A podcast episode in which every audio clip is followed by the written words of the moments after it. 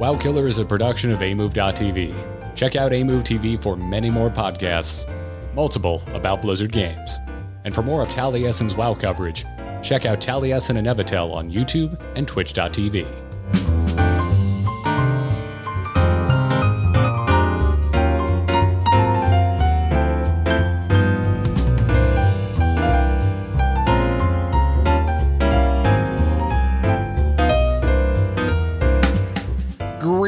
And welcome back, everyone, and more importantly, Happy New Year. This is WoW Killer. I'm Garrett. Here is always What are you talking about? Happy New Year. Do do you know what date it is, Garrett? It's Do close you know enough. it's not New Year?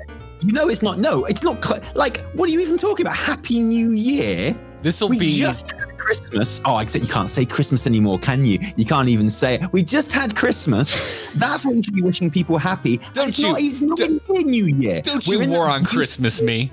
I, I live in this I live in the United States of America where we invented the war on Christmas, okay? All right, don't you try and mansplain the war on Christmas to me, Talius. And I we this is where it's manufactured.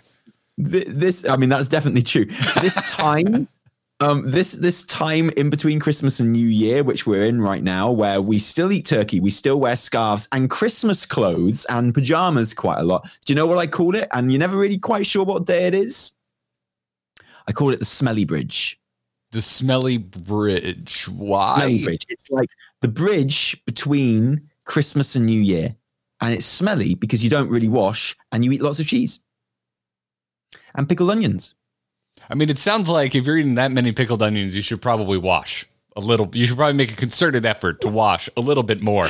And it's how I I'm feel sorry. I'm getting some about insights into Garrett's life here, which I'm not sure I approve of. Like, what? Uh, sorry, I've eaten so many pickled onions. I'm going to need a shower. How do you eat pickled onions, Garrett? Do you get them in your mouth, or do you just like do you just do you just wash them over your head? I go, oh, all those pickled onions I poured all over myself. Now I'm going to have to shower, and everyone's like, yeah, Garrett, one day you have to learn how to eat those. You clearly live somewhere colder than me because if I eat a bunch of pickled product and start to sweat, you know, it stinks a little more than usual.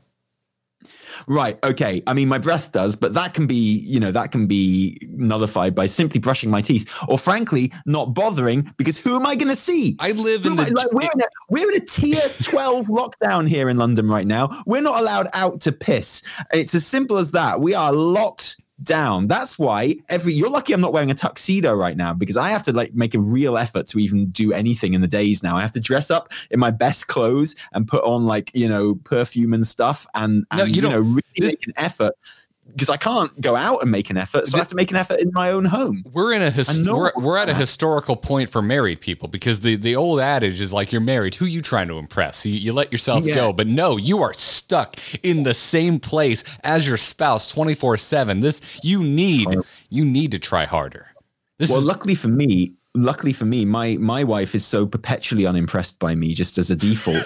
I'm in the habit of of trying to impress her all the time. We found common ground Taliesin. It's difficult because now I've got a baby who, frankly, is really easy to impress.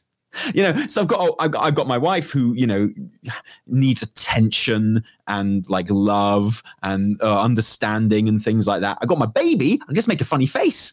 And that dude is cackling. That dude thinks I'm the funniest guy on. I'm just pulling a little face. He's all like, "Oh, dad, you're so funny," and all your wow theories are correct. And I'm like, "Yeah, I know it, Annie. I know." I mean, I've I've Um, watched your YouTube channel, Talius, and like that's also the same your same strategy for making YouTube videos. It's a fact, and it's worked pretty well so far. Yeah. That's how I make thumbnails for this this show. Just so you know, Fair. Fair. I know. I'm sure, like anyone who's ever seen our show or knows anything about our uh, like uh, our channel or and the people involved in our channel are all like incredibly sympathetic and feel very very sorry for me that I have to be locked in a house with Evitel all day every day. It's so difficult. It's so hard. It's like, you know, when I went to Florence, I went to, well, you don't, I'm going to tell you. I went to Florence, right, once, and Florence is one of the most beautiful cities on earth, but it's like, it's almost like, and, and, um, it's almost like painfully beautiful. It's like, um, uh, and I've, I found this in the Alhambra as well in, in Spain. It's like so beautiful that it's actually like tiring. It, it's actually like exhausting because everywhere you look, there's like such exquisite kind of detail and refinement and just like beauty that like it, it, genuinely wears you out and tires you out. And it's the same living with Evitel. It's why I sleep so much. it's a fact, you know. I'm sure you get the same living in, in Florida. I mean, we're the, the geographical combination of the Swamp of Sorrows and Booty Bay. Uh, but yeah, sure. I actually love my state, but uh, no, no, it is not. It is not so beautiful that it's tiring because I am not a millionaire, so I don't get to live on the beach twenty four seven. Ah, right. I see. Yeah. I see. But a beach is at least like an open, ex- like you know, I live I live near a beach some of the time as well, and and like you know, well, I grew up by a beach, and yeah, it's, it's, it's beautiful, but it's like an open expanse. Like the thing about Florence or, or the Alhambra or something is that it's so like densely packed, and like you can't even look around. Everywhere you look, it's just like oh, in your face, just obscene beauty, and it's it's shattering. Much like World of Warcraft, which is why I can only play it for a little bit at a time. I mean, like, I did pick Ardenweald as my or uh, Night Fae as my covenant, so that is my daily experience. I'm just like, oh, it's just yeah, so I mean, beautiful. I'm bored. Honestly, I think that um Ardenweald is probably the zone that I've spent the least time in overall since the game went live. Um, uh, I don't know why actually, but that's every time I go there, I am I'm bowled over. Uh, is that your favorite zone to be in? Is that your favorite zone to quest around so far? Uh, yeah, yeah. It's just I I I I've got a soft spot for forests as someone who uh, back in 2005 first logged in to Teldrassil. That was the first place I ever stepped virtual foot in in World of Warcraft. So I've got a real mm, it hits me right in the in the night elf heart. Uh, yeah. you know, pretty high fantasy forests. I've just got a soft spot for it, and and this is this is just to a degree I didn't think that they could push high fantasy forests. So yeah, I think I would give my favorite zone to Ardenweald. On top of the fact that I've just been spending so much time there that it kind of feels like my virtual home in the Shadowlands. Um, I thought it was going to be Revendreth, but it's so inconvenient to move around that zone um, that I went a full week without going to Revendreth. I just I was like, is there an armor upgrade? No, I'm not going.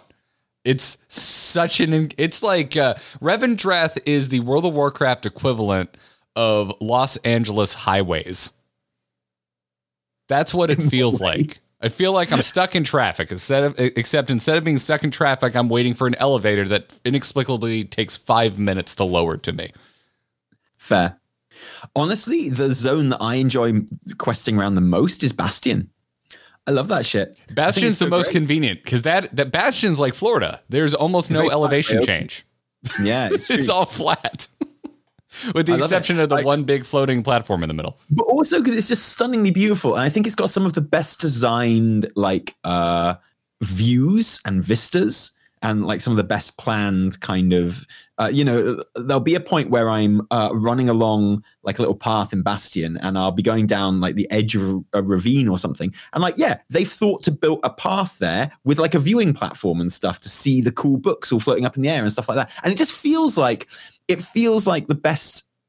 It feels like people arrived in this landscape and built on it with the landscape in mind, which video game um, worlds don't often feel like. They often feel like the the buildings and the settlements and things were designed at the same time as the landscape because they are always. Um, so like you know, really good game design and and and geographical game design always feels like the the landscape was there first and people kind of arrived there and built on it as they would have done had they arrived there. And they went okay well look there's this thing over here. Let's we want to build something so we can look at it obviously. And like we're going to need a path down to the river here. And like and it's it's amazing how difficult that must be to do be, judging by the fact that so many video games don't quite manage it or sometimes just flat out miss it completely. And for me Ardenweald really gets that uh, not Ardenweald, so Bastion really gets that. Yeah, and, um, yeah Bastion, like it, it's to me, it's the equivalent of like like your favorite song on an album, where like the first time you heard it, you like hated it. You're like, ah, this is just oh, this is so not it. But then like months of living with that album,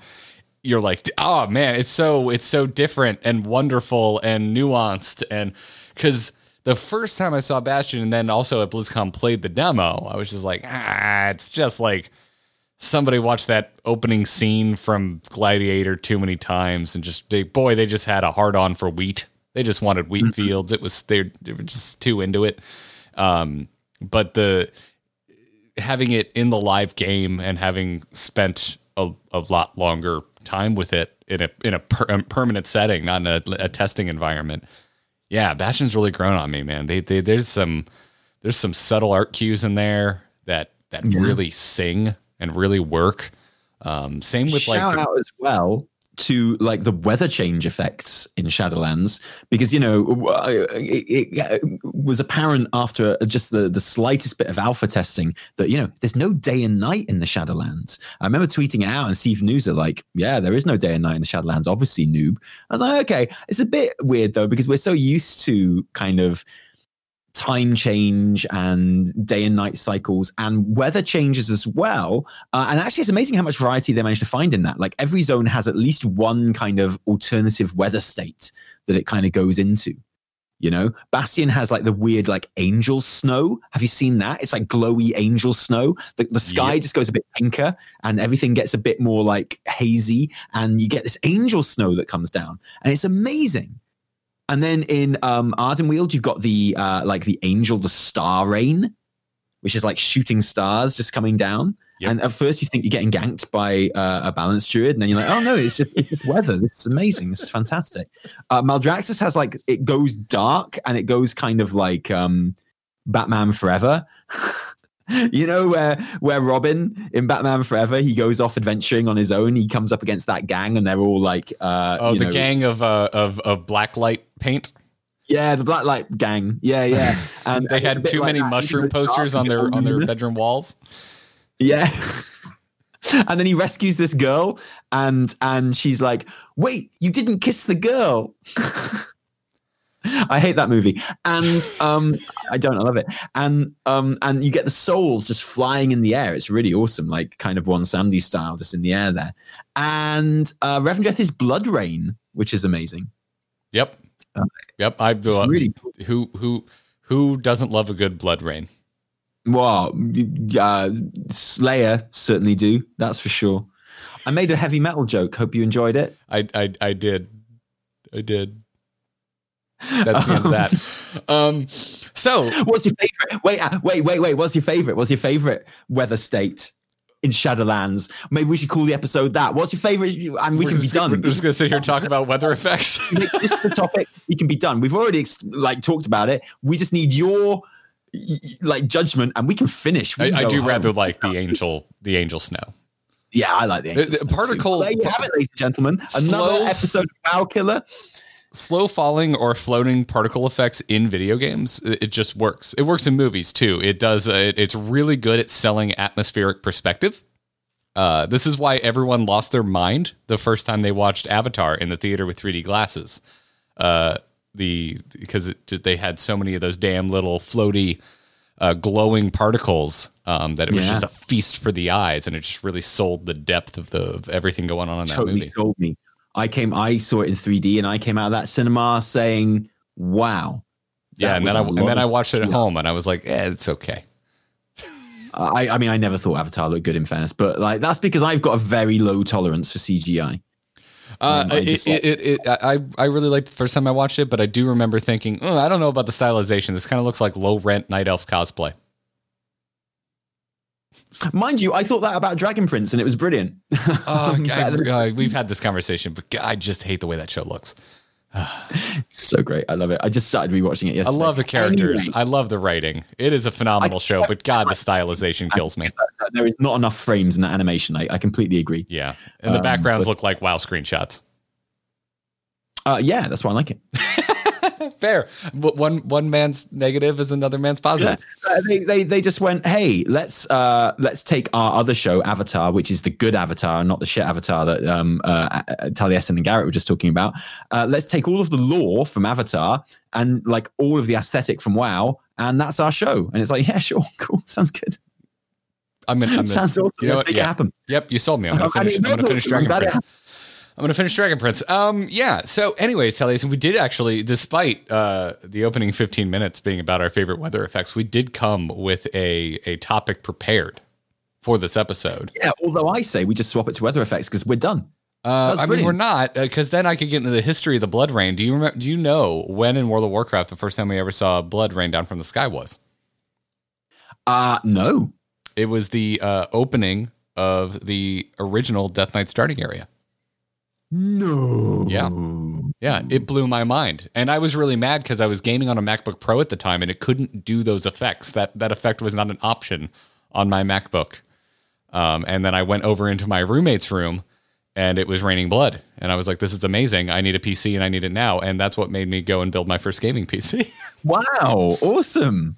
yeah. A happy story Yeah. with a happy ending. Oh, it's also because I melted my graphics card on my MacBook Pro from raiding in Wrath of the Lich King. the uh, yeah, the it got hot enough that the solder uh, reliquefied. Wow. yeah. Amazing. Uh-huh. Just, yeah, just do what I do and uh, throw some water over it. Mm. Sorry. Create a closed loop. Oh, what I did uh, was was uh, build a superior gaming machine and never went back to Mac. That's what I did. Yeah, of course. Like uh, if you if you're serious about gaming, that's what you've got to do. Uh, Green Arrow is pointing out quite rightly that um, Emberfall in Rav- Revendreth also has like the, the kind of ash fire rain, which is brilliant. Oh yeah, yeah. That is, and and Better it- than the it- blood rain, that's for sure. You know how uh, I make fun of uh, uh, like Mechagon um, and uh, Broken Shore as like the generic dirt islands of Legion and BFA? Um, uh, one of my buddies who leveled faster than me in Shadowlands uh, texted me, I, and I'm assuming it had to have been Emberfall because he's just like, "Hey, if you're not to Revendreth yet, there's an area that's gonna challenge everything you thought you knew about generic dirt areas." um, but I actually really like I like it. I like the the the story of why it looks the way it looks, um, and also those those those particle effects. When stuff like that's tied into narrative, it, it makes a big difference. And Yeah. that brings us to our topic. Because the reason I was actually thinking of, uh, you know, zones to quest through and like the weather effects and things like that. Um, and Ember Ward is, I mean, I, I brought it up, but it's funny you should bring it up because uh, I was in there today doing my uh, Bastion campaign. Okay, so my main character in in Shadowlands is uh, my priest. That's who I raid with with my with my raid team, and it'd be my long time main since forever. And she went Revendreth because she uh, is uh, a discipline priest, and you know you got to go Revendreth, and that's good because I, I quite fancy going Revendreth anyway, and that's that's fantastic. Um, but obviously, I have characters in every covenant because I want to see all them covenant campaigns though, with all the story and stuff. New chapter every week, and I'm a bit behind on some of them. And one of the ones I'm a bit behind on is my paladin, who of course is in Bastion, and uh, I had um what three weeks worth of covenant campaign to catch up on that guy uh, when I logged in today, and I managed to catch up on two. So it's reset day here in the EU today. So there's a new chapter again today, which I haven't done yet. Um, but the story in, in Bastion is is coming on really nicely. It's really cool, and uh, I, I did the chapter where you have to go to Revendreth to get something that maybe we'll talk about later on.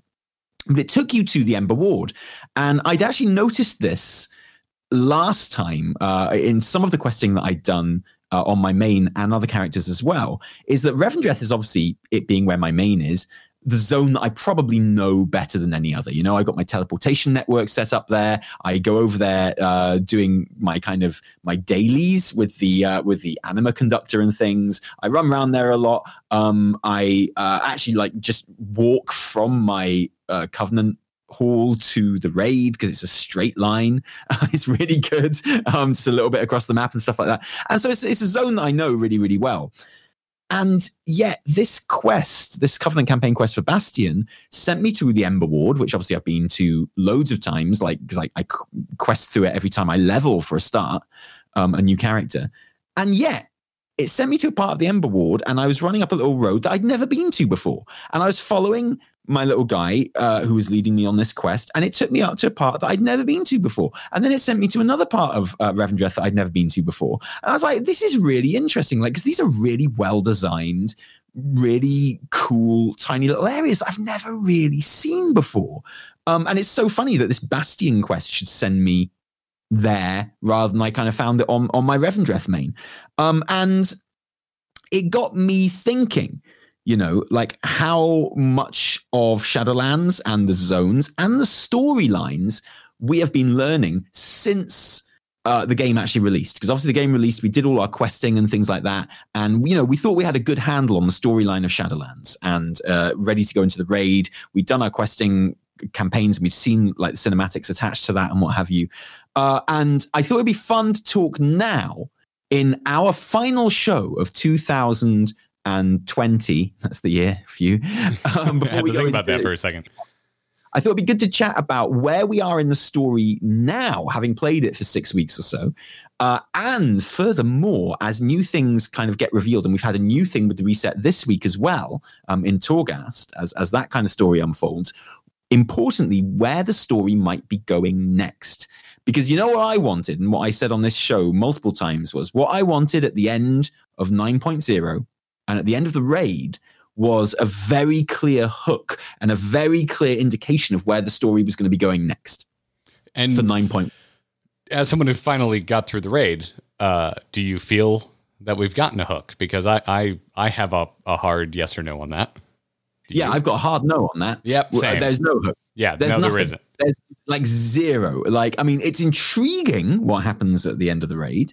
Um, and uh, 30 second spoiler bot up, right? Because uh, I, I feel like we should just say Starting in three, two. It's uh, One. bear in mind this doesn't reveal anything that's coming up. It's literally just the ending of the raid. So uh Sidon is not killed. Um, he just kind of goes, Ugh! and uh, gets sucked into his sword. And by the way, the interplay between Denathrius and his sword um, is my favorite relationship in Shadowlands. Maybe my favorite relationship in WoW. The relationship between Denathrius and his sword is wonderful. It's it's it's it's it's a thinly veiled masturbation relationship. Let's just be honest. I, and and by the way, Oh, no, it, it even crescendos at the end because as he sucked into the sword, his cape is left behind. So you know Denathrius is now inside his own sword, completely naked. Oh gosh, you're absolutely right. It's yeah, canon. Remornia. It's canon. uh, uh, Remornia, sorry. Yeah, that's right. Um, so he's inside Remornia now, which I'm sure she's very happy about. I'm sorry I took it there. Now, now, Wow, now, now, okay. now it got weird. Now it got Listen weirder. Uh, okay, look. Denathrius has always been a sexy, freaky boy. Okay, that man wears like his shirt very unbuttoned. Okay, he He has know, a, he- a, a velvet painting of himself shirtless on the back wall. he's got it and he's flaunting it. He knows he's. I feel like he's a bit like Idris Elba. You know, he's he, he's leaving nothing. He doesn't need to leave anything to the imagination because why would you? And you know, and he's And always yet been a I can't freaky. think of. I'm blanking on uh, Idris Elba ever being shirtless. when I think Idris Elba, I think Idris Elba in a suit, and yet somehow I do think of it as leaving very little to the imagination. Do you know what Wait, a wait, power wait, Are you move? serious? I, no, I'm, I'm- I thought you were just being sarcastic. no, I can't think of Idris Elba being shirtless. Are you? Are you actually? I, I've never seen him not shirtless. What are you even talking I about? I guess I guess the most recent time I've seen him is I- I'm doing my first ever th- all the way through watch of The Office, and he's just in a suit, and every time he's on that show, Idris Elba's in the office. yeah. You didn't know that? The American Office. The American Office, yeah, yeah. He has like a full, he the has a full Office. season stint on The Office. No, Yep. I didn't know that. I never watched that trash. I watched the UK version. That was good enough for me. It should be good enough for you as well. He's he's fantastic in it too. By the way, wow, of course he is. He's amazing. yeah, it, he, He's fantastic in everything. it should be no surprise. Except something I watched on the BBC the other day because I had to click on it. I had, we were watching, we were looking for something to watch on like Netflix or whatever, and I was like, "Oh, Evitel, you're gonna like this. I, I, I- I can't not click on this, right?" And I clicked on it, and she didn't see what I clicked on until it actually came up, and it was Idris Elba interviews Paul McCartney. I'm not interested in that. And actually, it's funny you should mention that he used to be on The Office because I couldn't watch it. It was the most cringe thing. I like. Listen, you know I like a bit of cringe. This was too cringe. It was too much. Idris, he got COVID quite early on. I don't think he's really recovered from it yet. And he goes and he interviews Paul McCartney in like uh Somerset House, I think, somewhere in like central London.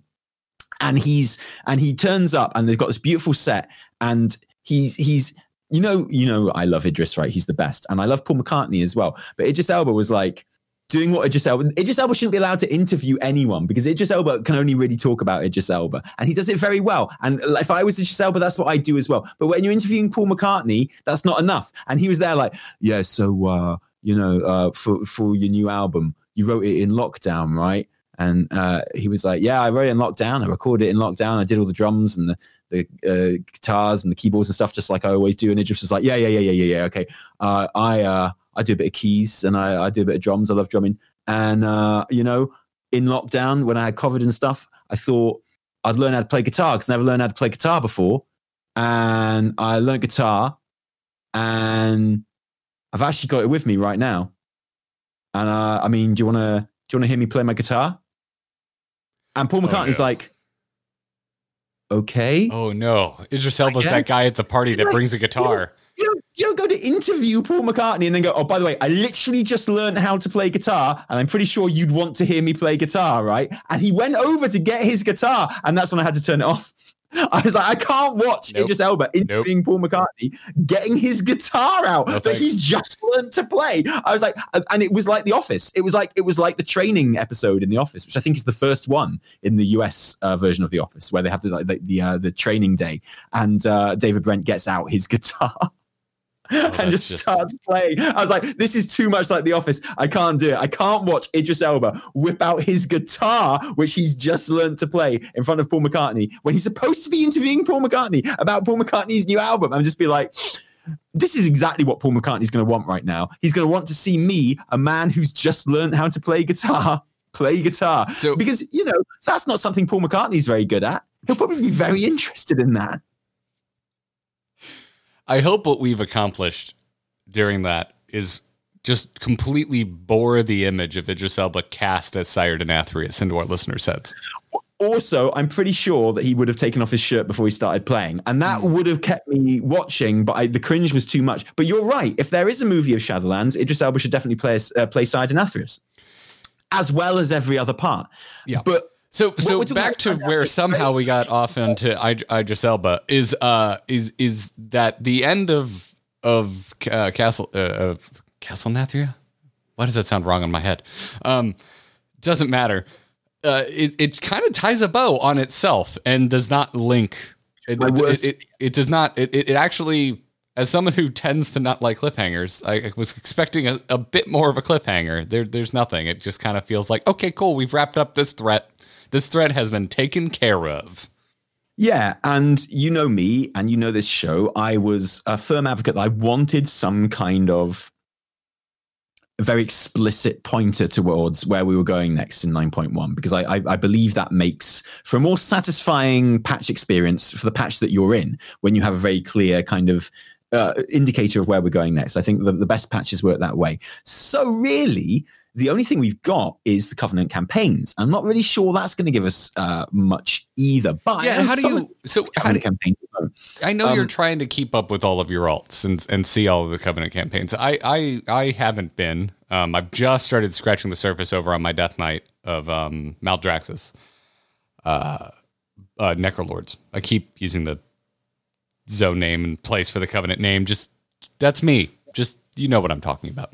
Um, but I've been just focusing on my warrior, on my main. So I have only seen uh, really the Night Fae side of things.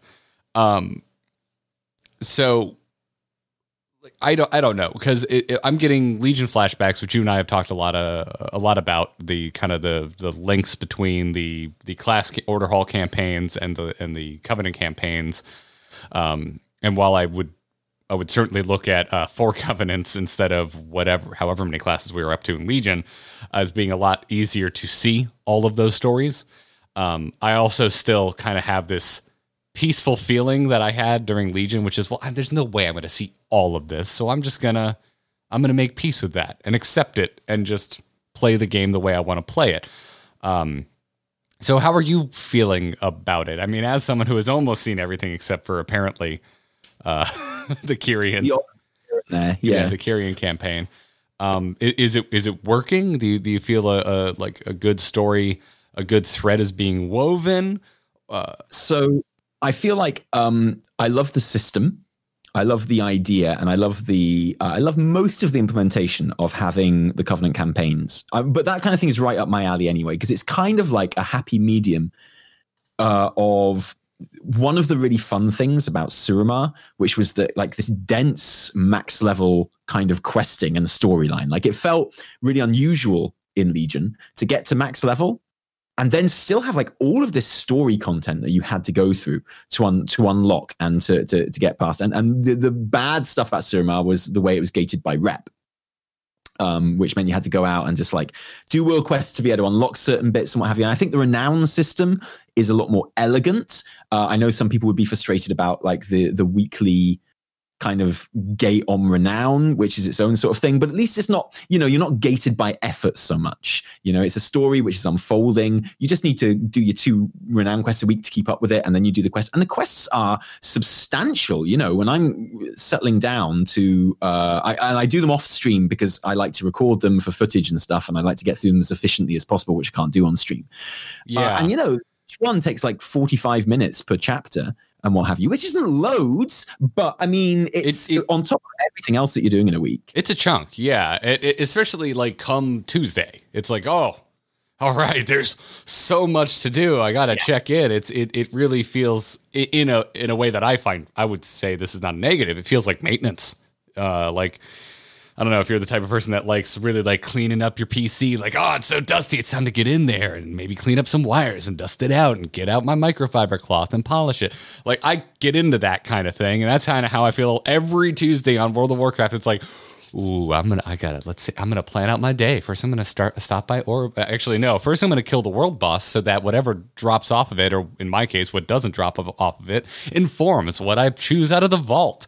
And I I love that. I love that Tuesday maintenance getting in, doing all of my things. But yeah, knowing that there's another 45 minutes to an hour of covenant quests, I'm just like, oh man, I got a lot to do today know what people are saying this week with regards to the vault? People are saying, hey, Tally, don't forget to do your five time walking dungeons before you open your great vault. And I say, fuck off, mate. Yeah. Also, I've been so unlucky in loot, it doesn't matter. As if I'm going to do five like time walking dungeons before I open my great vault. As if there's like all this beautiful loot waiting waiting for me in the great vault, and I'm gonna I'm gonna go. Ah, no, no, no. Put a put a cork in that one. I've got some time walking dungeons to do. I did two yesterday, and I, and I was like, nope, nope, nope. I'm not going to be able to wait. I'm going to the vault right now and getting uh, apparently a best in slot trinket. It felt pretty good. Oh, wow. Yeah. There you go. Yeah. I mean, the time walking loot is is uh, bugged at the moment anyway. Like it's maxing out at 200, which is less than it should be. But frankly, if you're stupid enough to do five, five it used to be four, now it's five time walking dungeons before you open your great vault, you deserve you deserve that. It's you it's, deserve it. It's a lot. It's a lot. Um, yeah, they, I I like I really like how they've done renown, um, and that it's not this big grindy thing. It's like, oh, sorry, your reputation with your covenant isn't high enough. You can't get to. The, I love it. Just are you playing? Are you logging in every week? Cool. You're keeping up with renown. Yeah. Um, I will say, I think some of the weeks, I feel like some of the weeks have been longer than others. Um, and with the especially with the Night Fae, I feel like they kind of front loaded with some really awesome story quests, and like the last three weeks has just really felt to me like treading water. I feel like in Ardenweald, like the, the thing that's been going on the last three weeks in Ardenweald has been a really good story, but like the story with the because it's it's all the old the, the, like the first Night Warrior stuff, isn't it? yeah, that. yeah. Like I, I would I would call this a mild spoiler for for Night Fae stuff, but you know, I would imagine most listeners are keeping up with this type of stuff. But yeah, you go and find the original The Night Warrior, and there's some there's some cool character bits in there, but it mo- it does not move the story needle at all. Yeah, in terms of story, it could have fitted into one or two weeks rather than uh, rather than being spread out over over three. Yeah, that's a good way to put it. I do everything. The last three weeks, I feel like I could have they could have given me all of that in a, in, in a single sitting, and it w- would have been enough. And that, that, brings me to like you know the other side of it. I, I love the system, and I, I, love the dense story that is unfolding every week. And I think max level story unlocks and and questing and stuff. Uh, like I loved it in Suramar. I love it now in the covenants. I love the rewards that you get from it as well, which is just another little bit on your renown, which is going to give you something else on your renown tree, but also you know, like you're unlocking the armor set and stuff like that, and like mounts and back pieces, and it's just really great. And I, I, I really love it. It's it's definitely true that some stories are much better than others. Like um, the Bastion story has been amazing since the the day it started. Like the, I, I would have to assume it has to be because the leveling story there is basically non-existent. but it's so good though, Garrett. It's so good, and um, and and, and also kind of ties together a lot of what people have been saying about the Kyrian as well, and and you know this idea that I've had arguments with people on the stream that um, they they everyone wants to see the Kyrian as these really bad, shifty guys, you know, because oh, they they wipe your memories, and and if you choose to go through that process, and uh, you lose all your memories, except they don't. They put them in a big library, and you know, and like, uh, and and we, we're just so desperate to see, you know, you know that contrary kind of video game person thing. Like we're also desperate to see sworn as goodies, even though they're like killing people and teaming up with a jailer and breaking stuff and just obviously being evil. Um, and and that means we have to see the Kyrians as baddies, right? So the Kyrian uh, Covenant campaign is very much about them. You know, if you've done Spires of Ascension, there's uh, a moment at the end where uh, the Archon is like, well, you know, she really shouldn't have teamed up with the jailer. That was very bad, but maybe there is maybe we can change the way we do things around here and, and which is and, kind of the like that seems like the theme of Bastion. Yeah, exactly. And, and, and, and what the Kyrians are dealing with. Because I I definitely fall more on the side of the contrary gamer. Like like you know, like I, I like I like my villains when they are sympathetic, and I think the Forsworn are sympathetic. I think you it's the Kyrians are not easy to like. It's not easy to go like, yeah. You know, give sure. give yourself I, I, over to this this cause. I wouldn't say the Forsworn are particularly easy to like. Like um, no, but I can see I where like they're, they're coming from. As flat out baddies, you know and if even even even the afterlife cinematic where you see why um uh, devos kind of took the path she did um I mean, you know that she ends up teaming up with the jailer, which is contrary to everything that she said that she wanted. You know, she's a she's a massive hypocrite. She's massively contradictory.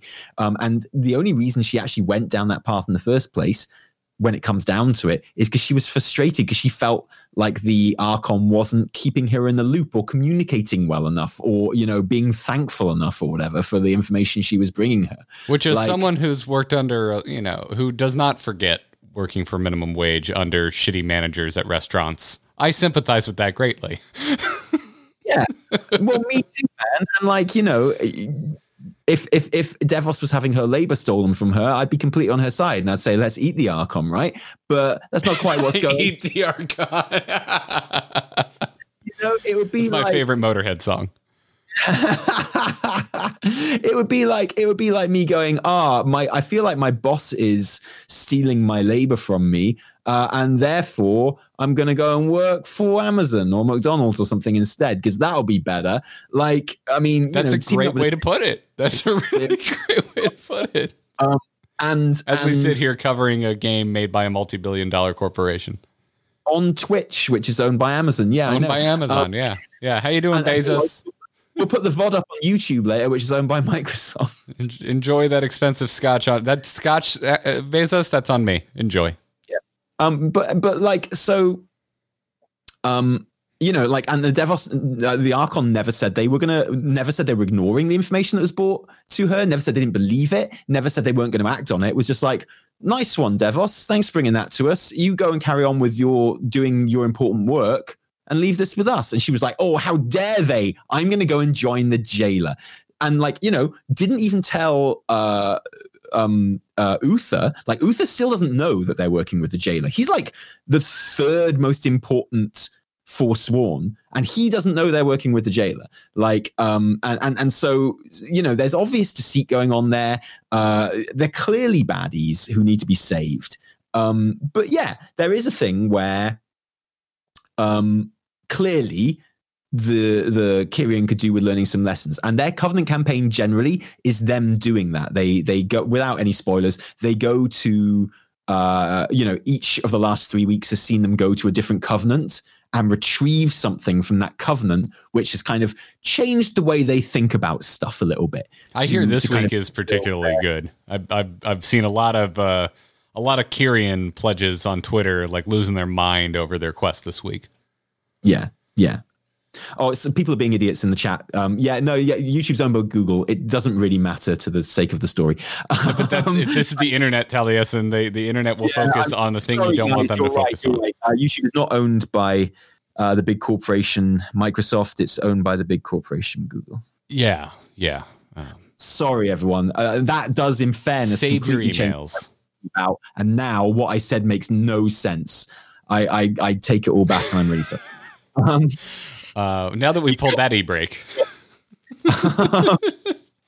uh, so so like and and you know it's really interesting. There's a there's a really bit good bit when uh, the Kyrian went to Revendreth where they have to retreat. Like they need to get something, and the way that they they're teaming up with people in Revendreth, and um, uh, someone's like, well, okay, the curator knows where the thing we're looking for is. So what we need to do is to have some leverage over her. We have to get her sin stone.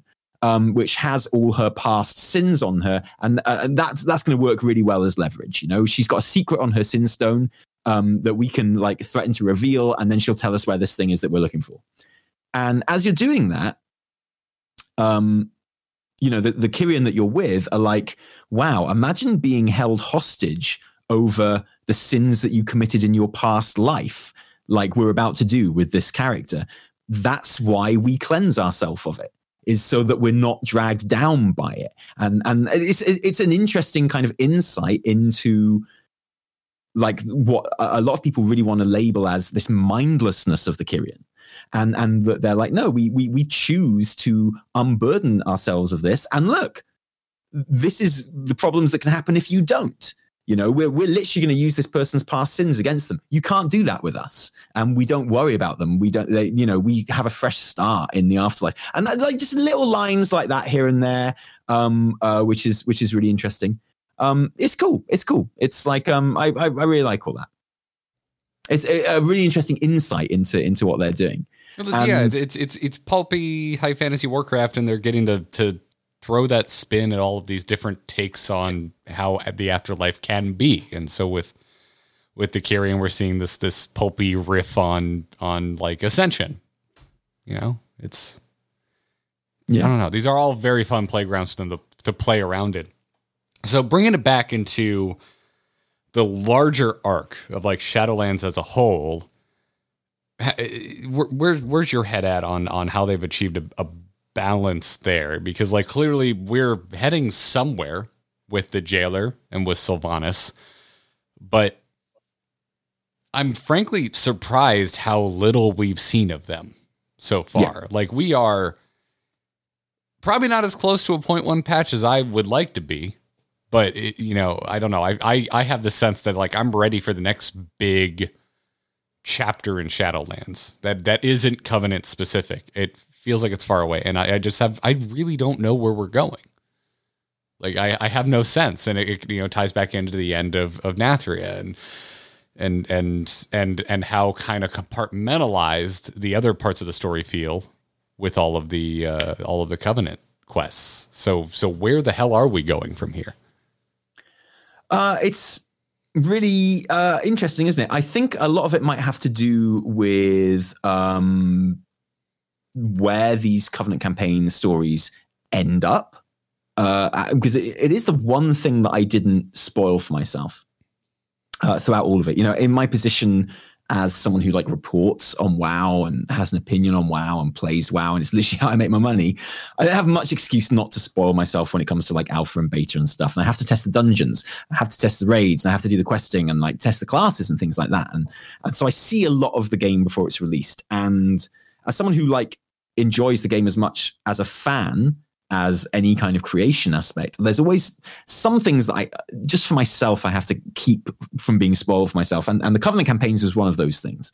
And, you know, I got quite far in the Ardenweald campaign before I just went, I don't need to do this. I can, I can just enjoy this later on. And, and that's what I'm doing at the moment. So I'm, I'm just starting to get into the part of some of the campaigns that I haven't seen before. Um, uh, uh, the Ardenweald one is still at a point where I, I have seen it.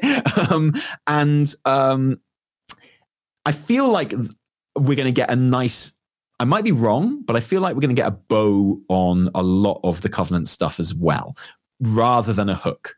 You know, it, the Denathrius stuff ended with a bow, and I've got a feeling that the Covenant campaign stuff largely is going to end with a bow as well. You know, like there are clear problems in the Covenants that need sorting, like in the short term. The Kyrian one is particularly obvious uh, with the fact that they their whole covenant gets busted up in the first chapter, and they just need to fix it and get it ready to fight the Forsworn. Now, whether they actually will fight the Forsworn, uh, by the end of the Covenant campaign and like sort out that problem.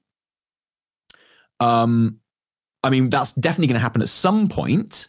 There's a uh, a, a recolor of their Covenant armor, which is in Forsworn colors, which suggests that at some point they're going to kind of all like defeat the evil and all team up again together, and you know, like it'll probably be as easy as going, "Hey, Uther, you know that the Sonia is like teamed up with the jailer and you guys are teamed up with the jailer? And he'll be all like oh no i've been such a fool i let my hatred and pride cloud my judgment and we'll be like yeah Uther, it's cool just come back Yeah, it's it's cool. Um, You're gonna have your Vader turn to the light side Yeah. again moment. We're, we'll get there. with you. So, um, so I know people will know the answer to this if they've been following the spoilers and stuff from Alpha, but I, I don't know. So I'm just kind of assuming here. I don't know if the, the big fight against the Forsworn will happen mm, as part of the Covenant campaign, or is- if it's something that is going to be left until uh, 9.1. Similarly, like with Ardenweald, there's a lot of the Night Warrior stuff, and it's very focused around uh, Tyrande.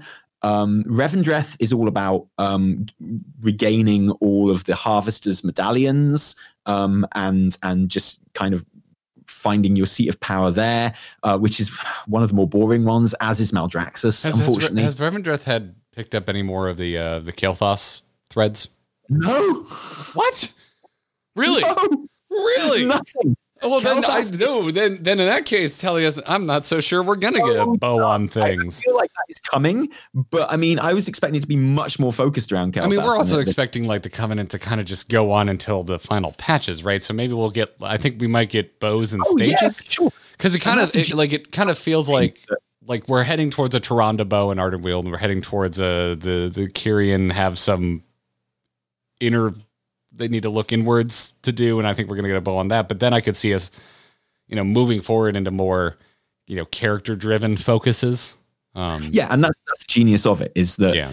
it, you've got a system there, much like the the Soulbind system. chat, chat, chat room. Uh, yeah, yeah. Um, yeah. Okay. Which can We're not gonna go there. obviously be like expanded upon and added to, and like that's one of the reasons I, I like the Covenant campaign system so much is because Renown's going to exist for the rest of the expansion, and it'll be kind of delivered in the same way it is, and you have unique story that can be delivered every single week as a result. Um, for a set amount of weeks every patch, which is, which is what's happening now. Um, so Kael'thas has been in the Revendreth Order Hall. I don't know if it was linked to the raid or if it was linked to where we were in the story, but like I uh we we defeated the Kael'thas boss in the raid, and then I noticed that he was in my Covenant Hall, but being kind of like seen to by people. So ov- and obviously I and also I have read spoilers on that one, so I know that he is in the Covenant campaign this week. Um I guess I wanted to leave it long enough for everyone to do that fight in the raid Um, before, they, before they got started on that one. Well, yeah, Uh, which I have a bad memory for how quickly LFR has rolled off, rolled out in the past, but this seems slower than hell as far as uh, LFR wings being released. Yeah, it's every other week um, for the for the LFR wings, isn't it? Um, yeah, and which- we're three weeks between wings. it, feels slower because if, Because if LFR is. is doing stuff, you've got the added kind of incentive of beating raid bosses at the moment for the Great Vault. Yeah, um, which if you don't have a raid group is Yeah. hard to do. Well, it's yeah, and you impossible really to do. notice you're not filling out those Great Vault boxes. You know, Yeah. like I, I took time, I didn't play WoW for, I didn't even log on for three days over Christmas, and I was like, I haven't filled out like any of these boxes. I've got like three items in my Great Vault this week. It's painful. I've had a I've had a hard time getting groups together for Mythics, so I haven't been checking those boxes, and I I, I really don't ever PvP. So I've only been filling out the raid ones and like nothing else. Um, and and to me, honestly, it's not it's not that bad. It feels pretty good to have an option of, of like of three, but I there's still a thing in the back of my head going, you know, it would be better. He had a choice of nine. yeah. So um totally exactly and I, I this is not what this episode is about but i think the great vault is amazing and i love it loads of people don't like it but they can dick right off because I, think really Vault- like it. Yeah, I'm I'm I I, I stand the Great Vault. That's what I yeah i stand the great vault i think the great vault is fantastic and um you know, there's a lot of chat right now about gearing in Shadowlands and what have you, and how slow it is, and, and how there's not as many upgrades from Mythic Plus and, and, and whatnot as people want. I, I still stand the Great Vault. I still think it's a superior system. And I, I'm perfectly happy with the amount of uh, loot that's dropping at the moment. I like that I'm not getting all my loot instantly. I mean, you know, I, I don't. Obviously, when my loot doesn't drop, I'm like, oh, screw this game, stupid fucking game. But overall, in the way that a video game works, I think it. I think it's definitely better. I'd like I a- I, mean, A little. more, and I where loot comes from more, and I target specific loot more, and I'm excited when I get my loot more. Um, but uh, yeah, so I I, I don't think that um, the Covenant campaigns are going to give us a big hook on where the story is going next. I think if that hook exists, I think it exists in Torghast, and I think it exists in the Maw. And we I think got a nugget this week. we got a little bit of nugget. Did you go? Uh, did you go save uh, uh, Thrall? I, well, I haven't yet. I haven't haven't actually uh, had a chance to do anything yet because it's reset day today, and I had to come on this show with you. Oh, so I'm- sorry, I didn't realize Europe was Wednesday. Wow! Right. As soon as this show's over, I'm going to have a poo. I'm going to kiss my boy. I'm going to wash my hands. Ah. I'm going to kiss my boy. Well, I know I'm you're. going to put on. I'm going to start streaming, and then we'll go and do all of this stuff, and I'll go and have a look. Well, I know you're already spoiled on this, so I'm gonna. Well, yeah, I'm gonna actually, ask you. come in Torghast as well, which Yeah. we won't spoil at all. But this one is technically in the game, so go wild. Yeah, so because we haven't seen a lot of Sylvanas in the Jailer. Like it's weird. This almost feels like old school World of Warcraft to me, back in like the Burning Crusade days when they were like, Illidan's the big bad. You just will never see him until the final raid of the expansion. They did it in BFA as well. Like uh, the the build up to BFA was all like, um, you know, for the Horde with Sylvanas and for the Alliance with uh, Anduin, and then you got loads of them in the pre patch, and then you didn't see Anduin or Sylvanas at all during leveling Yeah. or the rest of the patch. Yeah. Um, I mean, granted, there's definitely like the shadow of the jailer hanging over this whole thing, especially like when you're hanging out in the maw, but we just don't have a lot of interaction with him or, or lines delivered. So, so this week, and, and mild spoilers for probably the next, I don't know, five minutes or so, uh, we get a quest to go save Thrall from Torghast. You know, we, they've been doling out this go save the named hero that you know uh, every so often, and this week it's it's finally Thrall, so we go and save him. But we get a a very short like in-game cutscene. Like it's not it's not one of the like kind of pre-rendered nice looking ones. It's you know kind of stilted you know in-game models, but between the jailer and Sylvanas that delivers I think like something like five sentences of dialogue, but the jailer is talking about the fact that they now have their weapon and it's time to hone it. And they're Wait, we still Denathrius here. What's going on? sorry, what was that?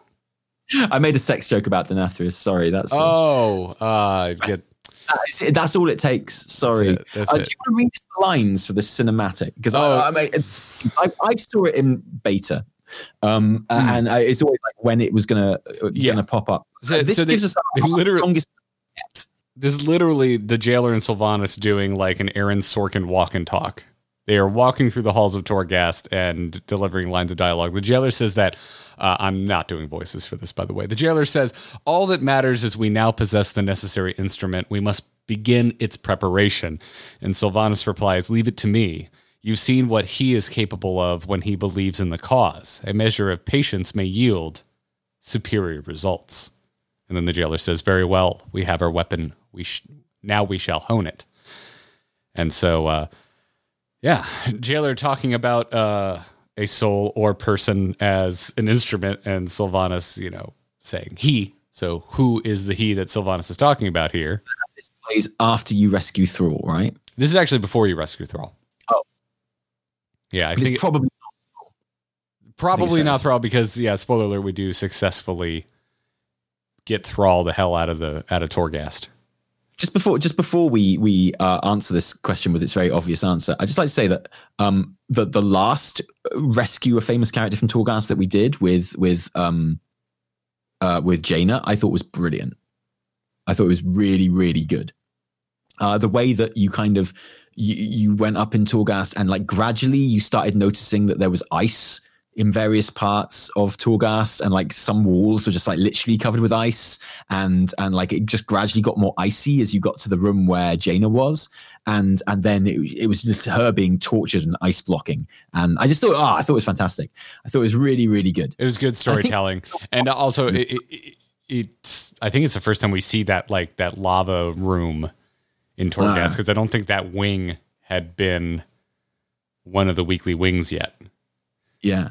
Yeah, true, true. And I, I, I'm, I might be misremembering it, but in my head, in my head, she unice blocks and kills the boss at the she end. does. No, well. you're one, you're remembering it correctly. I think is really cool. Like really. Uh, it's, there's a noteworthy lore bit in how Thrall escapes and helps you kill the boss this week. Interesting. Yeah. Does he? Does he? uh just like hit him with a crossbow? Like- just- that would be so good. Oh, that'd be so. Oh my god! For the love of, I, someone who's dusting off my alt, can we skip the maw? Can we skip? If I gotta listen to Thrall bitch about the weapons I'm giving him one more time, honestly, if you gave me the choice between being able to skip the Maw or being able to skip all the talking in Oribos if you're going to do the storyline and not Threads of Fate, I'd skip the Oribos. Honestly, I'd happily go through the Maw every time if I could skip all the talking in Oribos. um, how at least- about a world where we just skip both? Because who the hell needs to do any of that? We've already seen it. Fair enough, good point. But I'd happily skip Oribos over the Maw if it came down to it. Uh, You, you, know, don't want to listen to this voice anymore, talking to you, all gently. I'll do an entire episode like this, Taliesin. We have to follow uh, the Alan Rickman guy to the portal to get to Ardenweald, and he's like, "Yes, come with me," and then like goes slower than any character in the history of the world. And you know where the portal is, so you go to the portal up to the other floor, but you have to talk to him when he's standing next to the portal before you use the portal. Otherwise, the quest doesn't carry on. So you have to go back there. Oh god! Every time I I stab myself in the eye with a fork, and now I can't see because I've done it too many times and all my forks have got eye on them. It's terrible. Hate it. Anyway, so yeah, the answer to the question is f- I- I think even at this point, it would be fair to assume that the jailer and Sylvanas are talking about Anduin. Do you agree? I think because of the quest that we're on, that we're going to save one of the main named captured heroes, that that makes a lot of sense. That by process of elimination, Anduin makes a lot of sense.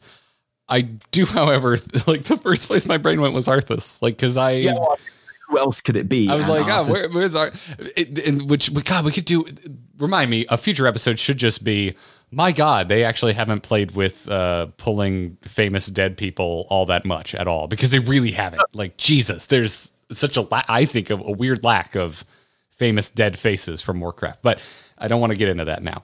So, but my brain did go to Arthas or Nathanos. Like, there's there's other places it could go, and it sure does seem like Sylvanas saying like, "Oh, you see what he's capable of when he believes in a cause." Like, I like, "Oh, Nathanos, that makes sense."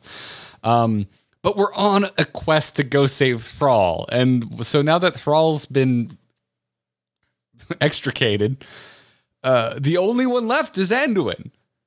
Yeah. It makes sense, like thematically, like it, all signs point to Anduin. I like the idea that it could be Arthas. I mean, it's definitely not, but I like the idea it could be because it implies with them saying that now we have the weapon and stuff. It implies they've only just noticed Arthas is there.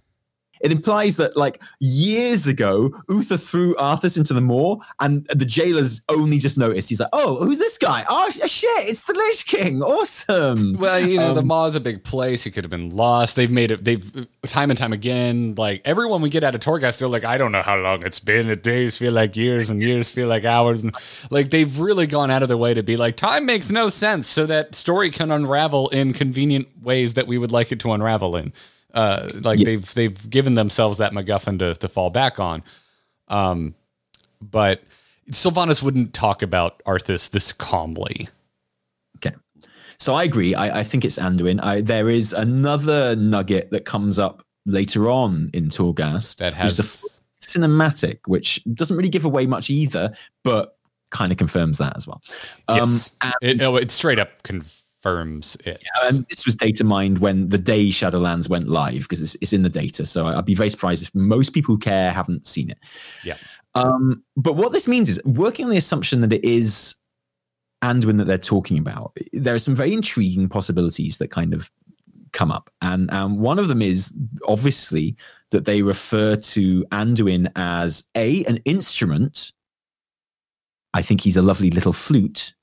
For the record, that's my opinion. Uh, yeah, the He's most not bongo drum, is he? Put it that way. he's not crashing cymbals, is he? I, don't- I yeah, uh, Anduin bores me, so I want to be like, yeah, the flute, the most boring of instruments, but I don't, I don't want to smack talk people who enjoy playing the flute. I Hey, flute is a sexy instrument. Um, and uh, but also, you know, maybe it can make you cry if you play it wrong. So that's why I think of Anduin maybe. And uh, so he's an instrument, but he's also a weapon. Double bass makes a very good weapon. Just saying. Thrall could get some good leverage on a double bass if he had to use it. well, in the way that the jailer is talking about this weapon, it's like it's a weapon in building because he's talking about honing the weapon, so it's not, it's not ready yet. Anduin, someone who's only just arrived there and who who is liable to be shaped.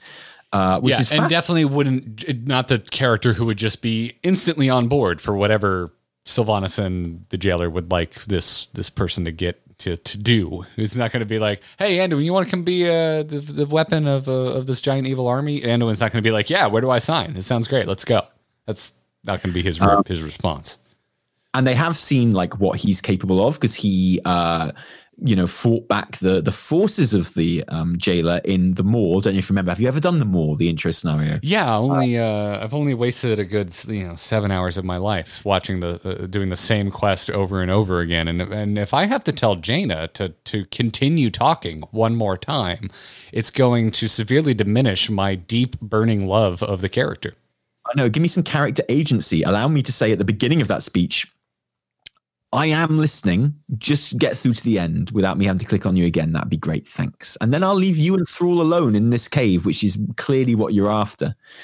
Um, but yeah, so like Hadn't thought about Yeah, that one. that- that the Maw. Don't tell me you've done the Maw like 50 times. You must have noticed that bit where she's like, Oh yeah, you guys and Mograine, you go out and but I'm so tired. I'm gonna stay here in the cave. And Thrall's all like, Oh yeah, I'm all tired as well. I think I'm gonna stay in the cave as well. You guys go and come back when you've got If the the big cave is a rumbling, don't come a grumbling. Yeah, we come back and we've got like this big soul on a chain, and we're like, hmm, there's a pair of sneakers in the doorway of the cave. Weird. What's that? Someone's someone's moved the flower pot out of the doorway of the cave. I don't understand. Is that what does that mean? What does that mean? I'll be right back. I'm going to go hang a chain on the door. There, I did a voice chat room. Are you happy? Hmm, a crossbow, not my preferred instrument of choice, but I'll make it work. oh, that's no, no. It's got some heft. There's been a lot of wiener jokes on this episode. Moving Don't blame, on. blame Steve Danuser. And the flute is a cylindrical instrument that you put up to your mouth. Yeah, Bandcamp Bandcamp jokes uh, abound. Um, and, um, uh, so Anduin is the instrument. Anduin is the weapon. You know, he's the weapon. Now, right, number one, why is why is Anduin powerful enough that they would pin all of their hopes on him? Two, how are they going to turn him? Now, you're a big Star Wars watcher. You've seen a lot of people fall to the dark side, right? You've seen a lot of Sith Lords become Sith Lords in your time following Star Wars media. How do they turn Anduin? They manipulate their belief system. How? Tell me. It's different for every person, but it's like, what are they? To show him that the light is bad, basically. Yes, or that their way of doing things is a mean to, means to Anduin's end. Whatever, An- like Anduin's greatest desire, greatest hope, the way that Anduin most wants to affect change, that through them he can achieve that. Ooh, interesting. So, what is Anduin's greatest aim and greatest hope that they can they can do? That I don't know. Hmm. He, I mean, his his, arc to this point, in a grander sense, uh, he wants. I mean, he kind of wants peace, right? Like Anduin was brought up as like kind of started under the old pacifist Jaina, like under her tutelage, and has really like and and used to be kind of the foil to Varian in Varian's early days when he was thrust into World of Warcraft spotlight as this kind of warmongering king. Sure. I And- get that. I get that. So yeah, it could be that old thing of like I I always think of it as like the Fire Nation in in Avatar, right? That thing where when you when you saw Fire Nation people talking about what they were doing in Avatar, it was often kind of billed as, you know, we did a great thing. We brought peace to the world by crushing everyone else. And I guess that's kind of what uh, the approach the jailer and Sylvanas would take with Anduin. Anduin's biggest kind of love is is is peace, but also justice. So i in my mind, it's that thing of going, look, we've already mentioned a couple of times how unfair we think this system, whatever the mechanics of death is, however it was set up, we know that the jailer considers himself very wronged at some point in the past. And I'm sure that will be brought up as kind of like evidence of the injustice of the system. And I think it will be a play on uh, Anduin's sense of justice. If they can show him how unfair it is, then that's how they get him on their side. He, they think, and you know how I think they would do that. How? Tiffin Wrynn. Tiffin Wrynn or Varian Wrynn. If they, because both of those people are dead, both of those people are in the Shadowlands. If they can show Anduin that his mum or his dad, both people that he very much liked traditionally, uh, are being treated incredibly unfairly in the Shadowlands due to the mechanisms of of death and and the uh, machinery of death. If they can go, look, your mum never did anything wrong. All she did was stand on a balcony and get hit in the head with a stone. And look where she is now. It's terrible. It's awful. Look what she's become. Look what this unfair system has done. Wouldn't Tiffin have gone through the proper Shadowlands channels and actually Yes. been placed? But of the injustice of the system. Like if, if it's Varian and it's just like, oh, he went straight to the Maw like everyone, that doesn't really show Anduin how unfair the structure is. yeah, that's what I was leading up to. I don't think it could be Varian because Varian would have just went to the Maw, and that's that's on the jailer and his schemes at that point.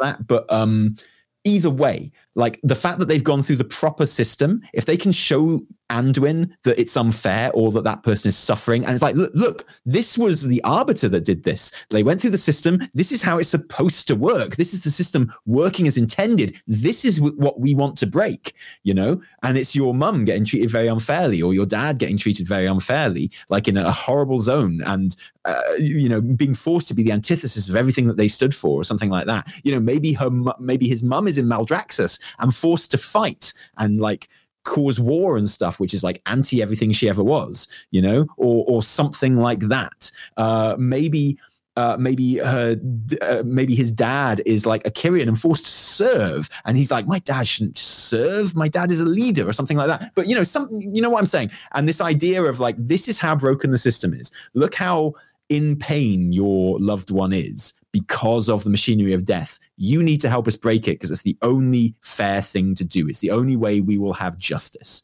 for these sins. Like that's the thing that can turn Anduin, in my opinion.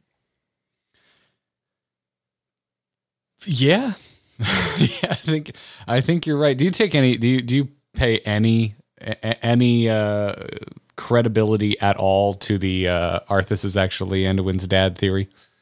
No. Okay, I don't really either. Again, that involves such amazing gamer logic as they both have blonde hair. Uh, to, I thought it all started when Anduin uh, threw the doors open to the Lord Lordaeron throne room in the exact same fashion, shot from the exact same camera angle. But sure, sure. Oh yeah, but that was just fun. That was just fun. Yeah. Like uh, all those kind of, you know, um, and it also kind of it could also suggest how. I mean, okay, so so the the obvious uh, parallels between um, Anduin and Arthas in those cinematics are, are there for numerous reasons. Um, partly to undermine what's happening because of the associations we got with the other cinematics. So uh, in in uh, the original Warcraft three one, uh, Arthas is going there to dethrone a king, and he's going there to execute the person who is sitting on the throne. And we know that because we've seen that cinematic. That's why they reference it. And Anduin is going in there to do the same thing: is to kill the person sitting on the throne, who is Sylvanas. Like, and and setting up that expectation by referencing the cinematic allows them to undermine it because then Sylvanas, it turns out, is the one setting the trap. You know, like they've used our knowledge of the reference that they are bringing up to undermine it and change what happens like that. That's what they're doing in that cinematic.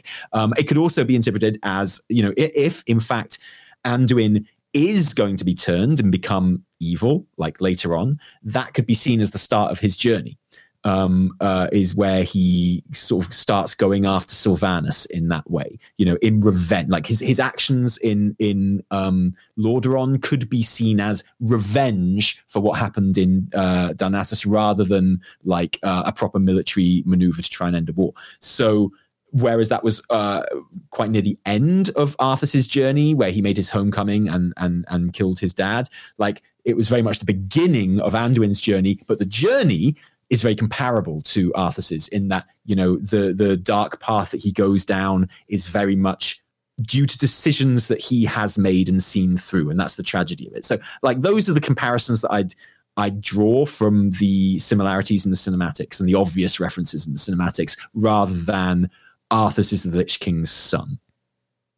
I agree.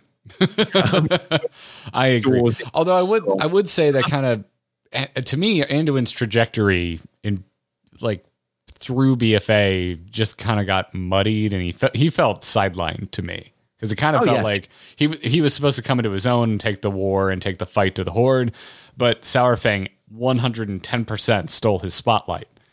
Yeah, because it was Anduin's invitation it has to be said as well in fairness.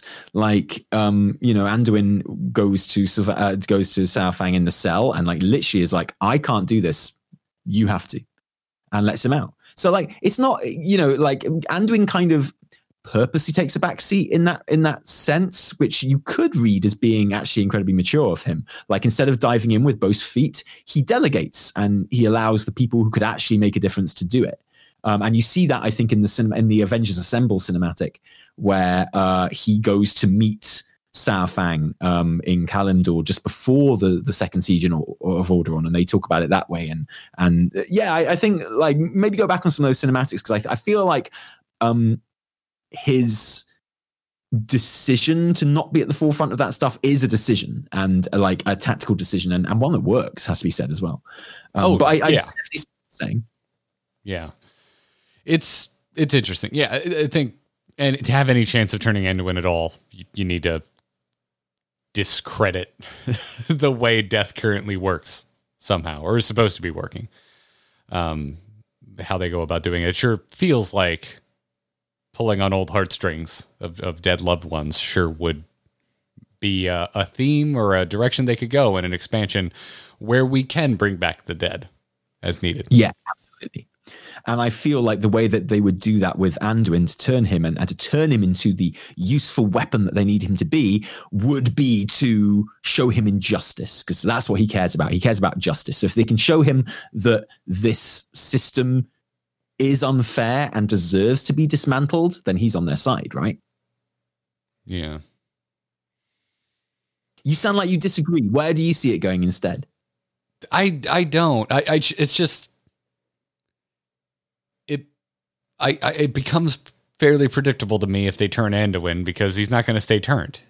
He's but he's. Anduin. I mean, okay, like you're you're talking a bit meta there, but like yeah, you, I'm I'm more thinking bigger picture. Like where are we? Right. Sorry, what was that? I mean, you agree that turning him would be their plan, though. Yes, that certainly seems to be what the jailer is hinting at. But then I start to think about the just Shadowlands as a whole. Where are we going? Um, to it, it, it, this is a positive. To its credit, I think Shadowlands is very focused. It, it doesn't seem like we're going to get lost on on side side quests. We're we're not going to have this big split between the the war between the Horde and Alliance, and then also there's N'Zoth, and we have to somehow make all of this work, and it kind of doesn't, which is another challenge of BFA's and where its story went. Shadowlands seemed like it's really focused on Sylvanas and the Jailer but at the same time i'm kind of like well where are we going? Is it interesting? Is there room for surprises? And and and if if the next big chapter opens up and it's anduin is on the side of the jailer it's like ah there's no way it stays this way. For sure. Like, spe- like and you know one of the things that surprised me was how sure and we see this a little bit later on in, in the other cinematic that, that arrives later on how sure sylvanas is that anduin can be turned you know? And sylvanas has got a pretty rubbish record in this respect. Like she thought she turned uh val uh, uh Varimathras away from the legion but she hadn't. Uh um he took over the whole of undercity while she was away. Um she thought she turned um proudmoore the proudmoore brother. She like dug him up from the sea and took him out from a boat in BFA. And uh, the whole point was to turn him into a sleeper agent, which it doesn't look like she managed to do. Looks like she failed pretty dismally there. Wait, But is Jaina going to walk up to Anduin and ask, Are you the bomb this time? um, and and and Anduin's like, you know, uh, much kind of more loyal to his beliefs than any of those guys you'd imagine, and much stronger in in that sense. And and like she's just convinced that she can turn him, which almost makes me suspicious. That you know, you, we talk about the maybe 5D chess game that uh, is playing against the jailer. Is when she's talking about getting him on side. Obviously, she's selling it as getting it on, getting him on side on our team, me, Sylvanas, and the Jailer's team. But could it be, you know, she knows she's never going to get him on this side, and actually, there's going to be a moment where she's like, "Hey, you know what? This Jailer dude is bad news. We need to do something about this. What do you say?" I, yeah, that's the other thing too. Is like, like if you're if we're talking about Anduin's trajectory, I think we start to talk about Sylvanas's and the jailers as well, because I don't look at uh, I don't look at Sylvanas as someone who has any interest in taking orders. Mm. But I mean, there's also I, I agree with you, and uh, Sylvanas' motivations are very uh, interesting to me in this expansion because it, it the way she talks about the jailer and the jailer's plan does genuinely suggest that she believes in it, that she believes in the plan, that she believes in what the jailer is trying to achieve. Whatever she thinks of the jailer, like she it certainly seems that she genuinely believes in the cause which is not something we've really seen from sylvanas in a very very long time. Like she never really believed in the horde. You know we never saw her full uh, you know going with that both feet never believe, see her believe in anything wholeheartedly apart from revenge against arthas which she never even really managed to get. Like and yet, when she talks about what the jailer's trying to do, it seems she genuinely believes in it. Likewise, Denathrius uh, in the cinematic at the end of uh, the, the questing and the leveling campaign as well. Like, say what you like. And obviously, he was doing a big baddie thing and, and like getting all the anima sucked off into the Maw. Yeah, I mean, he was. He, you have there has to be a better way to say that, but yeah, he was getting to No, live in his penthouse with all the all the blood wine he could ever hope for. Sucked off to the Maw. Like, uh, and, and Denathrius was watching it. Crawl to me on to your me. knees. Um, and Jigs, buy me a coke. he genuinely seemed to believe in the wrong that the jailer had faced as well. He says, you know, the jailer will take back what was taken from him. And interestingly, the other things they say about the jailer's motivation do seem to contradict each other. Um, like uh, Denathrius seems to think that the jailer's plan is for death to take over everything. Uh, and like to have dominion over everything. And uh, seems to think the plan is to dismantle the whole concept of death. And mm, those things could work together, but they don't seem to. They seem to contradict each other. So there's also the possibility that the jailer is literally just saying his plan is different to different people. And it's like he said one thing to Denathrius, he's saying another thing to, to, to and they both believe in him for those reasons, but that's not actually the jailer's plan at all. Um, so maybe like we keep talking about Sylvanas betraying the jailer. Is there a point where maybe the jailer could is actually shaping up to to betray Sylvanas? Like she's finally got this cause that she believes in and that she's actually genuinely wholeheartedly behind. She's like, yeah, you're right. This whole death thing is totally unfair. Let's dismantle it. And the jailer's like, well, that's what I want to do. Come along and help. And it's like Denathrius is like, do we want to dismantle it? I thought we just wanted to make death the most powerful thing that bossed everything else around. Jailer's like, oh no, that's, that is what we're going to do. So gonna be a yeah, and to me that could kind of go one of two ways. But I think there's a point where the jailer turns on Sylvanas. What that reasoning is, I think it could either be if if Sylvanas is angling at betraying the jailer, I could see the jailer finding that out and becoming the proactive party in that sense and being like, "Oh, you thought you were going to betray me? Well, uh, sorry, I figured this out and." Now you're mine. Sylvanas almost seems like she's on a crash course for like the being the next Azshara, like being like I, I see her imprisoned in a raid, being like, "Oh, what current Azshara's game is, though. To be honest, so I, I haven't got room for another Azshara. That, that is fair, but but I'm just thinking of where she ended up in in the final raid of BFA, which was like in yeah. prison and being like, "Oh, heroes, oh, oof, hey, we're cool, right? I'm so glad you're here." like that, yeah. It's still and and it, that doesn't necessarily I don't know. I I have a I have I think more patience than usual for repeated themes in World of Warcraft just because we have so many characters and the story has been going on yeah. so long. You're eventually going to come back around on certain themes and archetypes. Um, to me, it's just was the journey fun that I enjoy my my path along the way is when I end up chalking it up to to negative or positive in my mind. But um, yeah, it, it just seems I don't know. I'm seeing similar th- threads. Yeah. So, to the visceral, satisfying part of this conversation, do you think there will be a moment where we see Anduin turn? Um, Even if it's like a lie? Yes. So you think we'll see a dark Anduin? I don't think they can help themselves. Yeah, I don't think they can either. I, I really don't think they can help themselves. Like it's too it's too juicy. I want that I want that visual. I don't care if it doesn't. I don't care if it doesn't I, stick. You know, exactly. Luke walking into Jabba's palace in full black doesn't matter that he's still the hero of that of that film. It's a visual you need. Yeah, yeah. Um, I I, I absolutely agree. Um, and like uh, story wise, I could see it not happening, but I can't see those cinematic dudes sitting sitting around the table with Steve Danuser and then passing up the opportunity to have a dark Anduin I just can't see it happening.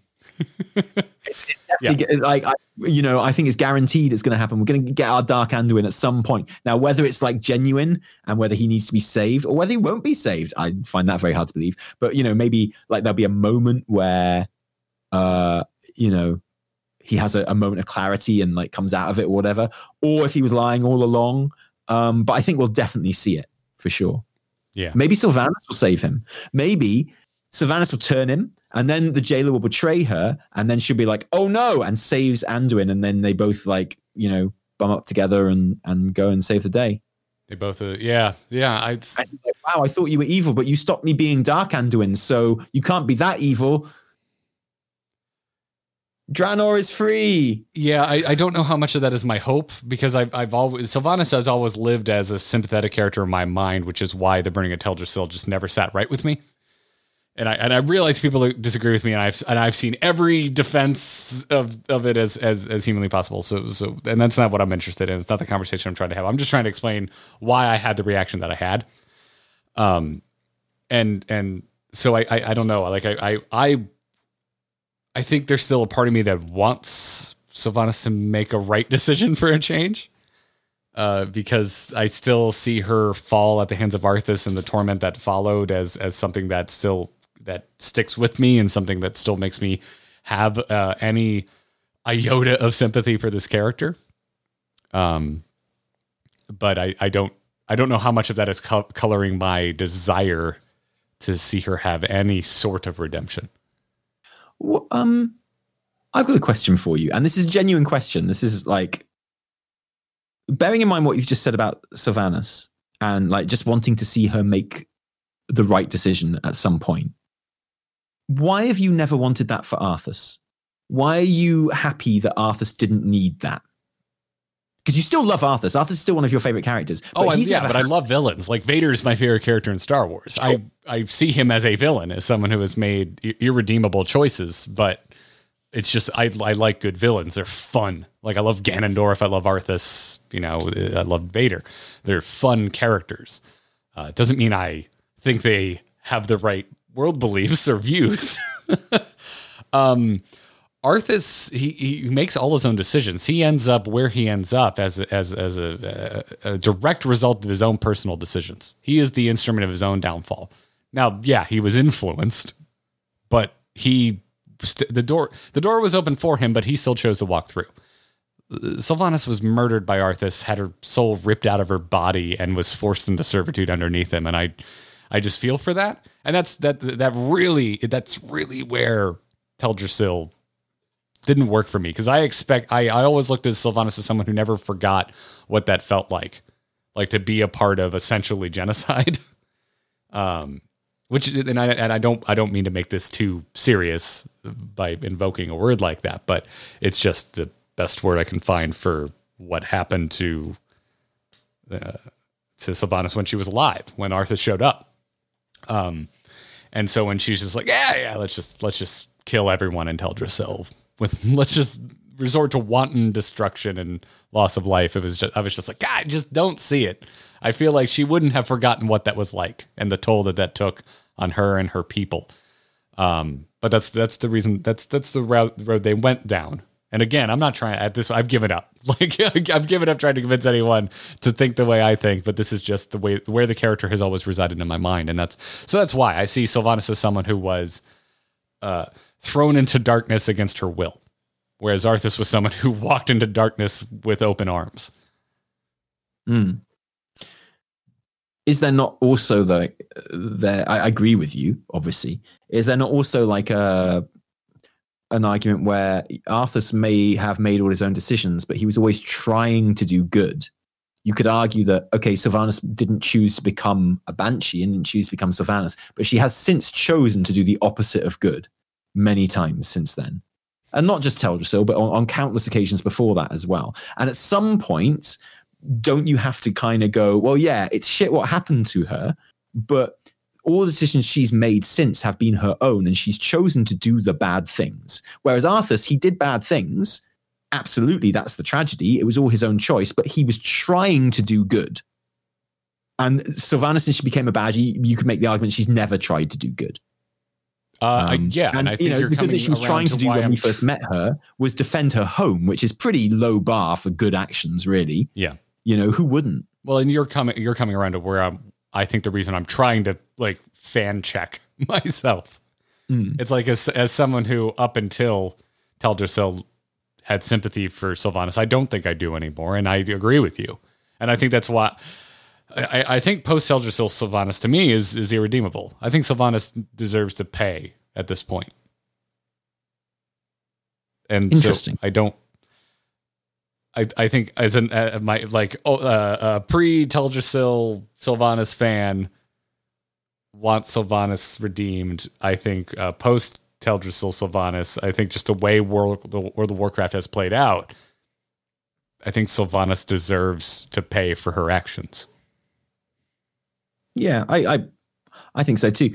Um, it's interesting, but I, I, really enjoy her seeing, and this is why I hope that she's not playing the jailer. I don't mind if the jailer's playing her, but I don't want to see her playing the jailer so much because I know. I'm just enjoying her genuinely believing in something, and I'm enjoying yeah. her being a baddie, like and and having the freedom to be a baddie. Like she was always written as a baddie, um in world of warcraft like warcraft 3 is its own beast but since we've known her in w- world of warcraft and in this world and this in this game she's always been written as like the odd one out in the horde and someone who didn't believe in it and someone who was always kind of undermining it. And uh, especially from cataclysm onwards like when she didn't have the very sympathetic crutch of you know arthas is still out there and and I, i'd like to get revenge on him. Once that was gone from from cataclysm onwards where there's not so much sympathy for her because okay, like Arthas is gone now. Why are you doing the bad stuff now? Um, it, like I, I, they've always had to hold back on it a little bit because yeah, she's a faction leader and a much loved faction leader and someone that a lot of people do feel a lot of sympathy for. And and it's been fun to watch her just like let loose and and be the baddie that. And, and especially if she genuinely believes in the cause, like if she then undermines that by going, oh, "I never believed in this all along," it's a bit like, now I don't like you as a goodie or a baddie. Yeah, it's like it's stand like, for something, right? Like yeah, stand totally, for anything totally. at all. Uh, but um, I, I, mean, I think you could still have her betray the, the jail. If her thought is to betray the jailer so she can kind of usurp him and and have full control over death, that still makes yeah. sense to me and still makes her a baddie. Oh, do you know what? I, I think I could go with yeah. When I, you're absolutely right. When I say betray the jailer, what I mean is, aha, everything I did all along was to stop the bad thing that the jailer was trying to do. That's what I actually mean when I say betray. I mean like betray as in, haha, I never believed in your plan and I only did it to stop you destroying Azeroth. Like, you know, it was 5D chess all along. Look at the size of my forehead.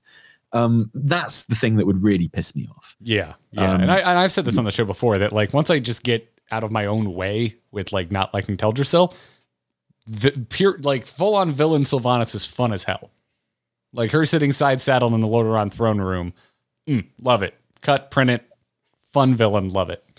Yeah. But it's uh it's still like if we're having the conversation, I have all these other like dangling thoughts with the with the Sylvanas character. So, but yeah, at this point, like just keep her bad and let's have her be a raid boss. Sylvanas for Yeah, raid boss yeah. 2021. That's fine. Yeah. Yeah. Okay, so with, with this in mind, right, we think there might be a point where we have a Dark Anduin. Like how he gets there, we don't know. What Sylvanas' role in it and her intentions behind it all, we don't know. But with that in mind, let's get in some proper juicy speculation, okay, and say 9.1 is going to have to happen. We're guessing around late March for it. We're guessing that it'll probably be announced at BlizzConline in February. We've asked this question before on the show, but we've never had this much context and we've never had this much story like out there and revealed to us before. You know, so at this point in expansion, going into 2021, having played through the leveling, having played through the raid, having seen how that ends up, how, uh, have being at the point in the in the Covenant campaign where you are, um, and I am at this at comparable points in all of them. Now, with all that in mind, where do you see us going in 9.1? And do you think we'll go anywhere? What do, what, what do you see happening in 9.1? I sensically and realistically, I think we're going to see where the hell the brokers are coming from. I think we're going to get some sort of new zone. But I I don't agree. know if that's where the rate is going. I I really don't know. I don't know like what the next raid is. Yeah. And that's strange to me. eh, But that that comes that all comes back to the fact that the covenants and their stories right now are very inward and they don't seem to be heading towards some big Avengers crossover that point us towards a singular direction. And then also Nathri itself doesn't point anywhere. Which Yeah. isn't necessarily a bad thing. Personally, I, I was with I was with you. I wanted it to kind of wink and nod. Where like I wanted it to, to, to like give us a compass. Hey, this is the direction we're going next. And I don't know. Um, so, in my mind, there's a couple of options.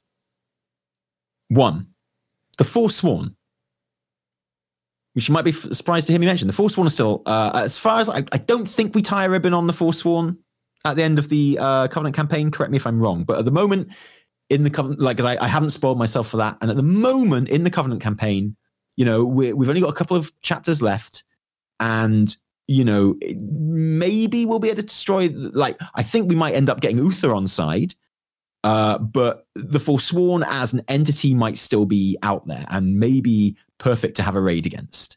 You know, um, and and and fight against in some way and bring them down because they are threat. They are working with the jailer. They're a legitimate kind of like uh, enemy to fight against. I think that's possible. The other option is the brokers. Um, and I think it might be a bit too soon for them to kind of like reveal their hand. I feel like the, the brokers might be a slower burn. Um, and, and something Yeah, that kind the- of the we, we get to we later on in the expansion. the like the later the patches get though, the more it has to I think be a direct tie-in to to the jailer and Sylvanas. So to I me, agree. point one seems like the only time you could really sink your teeth into the brokers without it feeling anticlimactic or or or making certain players impatient. I don't disagree, and um, it's worth noting. Uh, did you go and get your uh, weekly dungeon quests off the brokers in that downstairs room in Oribos this week? I did. Because when you go down to get your weeklies, there is a conversation happening. Oh, I definitely missed it because I totally Ah, yeah, Mar- Martin Wild, man. I'm blue fox in, blue fox out. so when you go down there, they're talking to the opulence, which is really funny. I love how opulence is like a, a title. So you know you've got the you got all you guys hang around there. And one of the is the opulence, and um, uh, someone goes up to the opulence. One of the brokers goes up to the opulence and says, "Opulence." Uh, I, to words to the effect of, um, you know, some of these uh, Oribos guys are asking some questions and and getting a bit impatient, and you know, might might kind of be on the verge of like spoiling stuff for us. And Opulence is like, look, you just got to placate them, just got to make them feel okay because we can't get shaken from our cause here, right? Uh, I profit, we all profit, he says.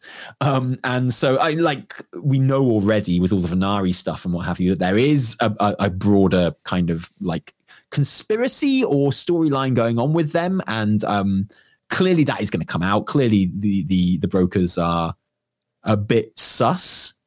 Uh, yes. and, Uh, do- are you, you a know- um? Are you a Futurama fan? Uh, I mean, I don't dislike it, but I'm not a, a connoisseur by any means. Uh, do you, are you familiar with the the scammers from the first feature length Futurama film?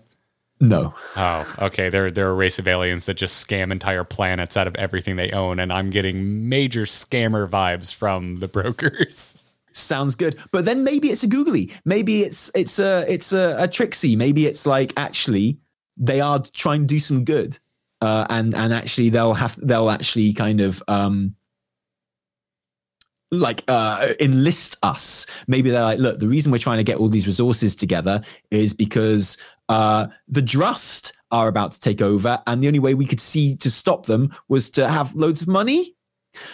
Hey, it's worked for other nations on That- our world Seems questionable, but yeah. yeah, it seems questionable, but that brings us to our other option, which is the Drust and Thros. Uh, you know, the Drust are obviously quite a, a, big force in um, Ardenweald, um, and uh, you know they they have are clearly making inroads into uh, Ardenweald, and you know we still got the we still got the Thros guy from the end of Waycrest Manor that needs dealing with. Presumably, he's out there somewhere Well, and, and, and will the- make an appearance. And back to the brokers, like it's not they're not just stealing money. I mean, we fight one that's like in a weapons vault in weapons Mathria. and artifacts. Yeah, Yeah. But then, okay, so so also all around Shadowlands, which is something that people aren't really talking about much, are those kind of like things from the upside down uh, are from like the cracks that have been appearing in the Shadowlands due to the anima drought. Like you know those kind of portals, and they look like they're from Ardenweald, but they're not. They're they're like kind of like uh the I guess like the Shadowlands version of the Twisting Nether, like the in between, like the the the mirror realm or whatever, and they they're coming in through the cracks and they're feeding on anima. I think And it's literally called the, the, in between when you're when you're flying between realms. Is it? Ah, there we are. Um, and Well, you um, spend so much damn time flying. yeah, uh, and that's that's where they're that's where they're from, and uh, it could be the, the uh, they it could be the brokers gathering weapons to try and fight them off. No one's talking about those guys yet. You can get one as a mount, and it gives you a little bit of uh, sort of lore on the uh, the mount description of it, and that's like the, the best description we've got of what they actually are, because otherwise they're never really explained, and they're everywhere.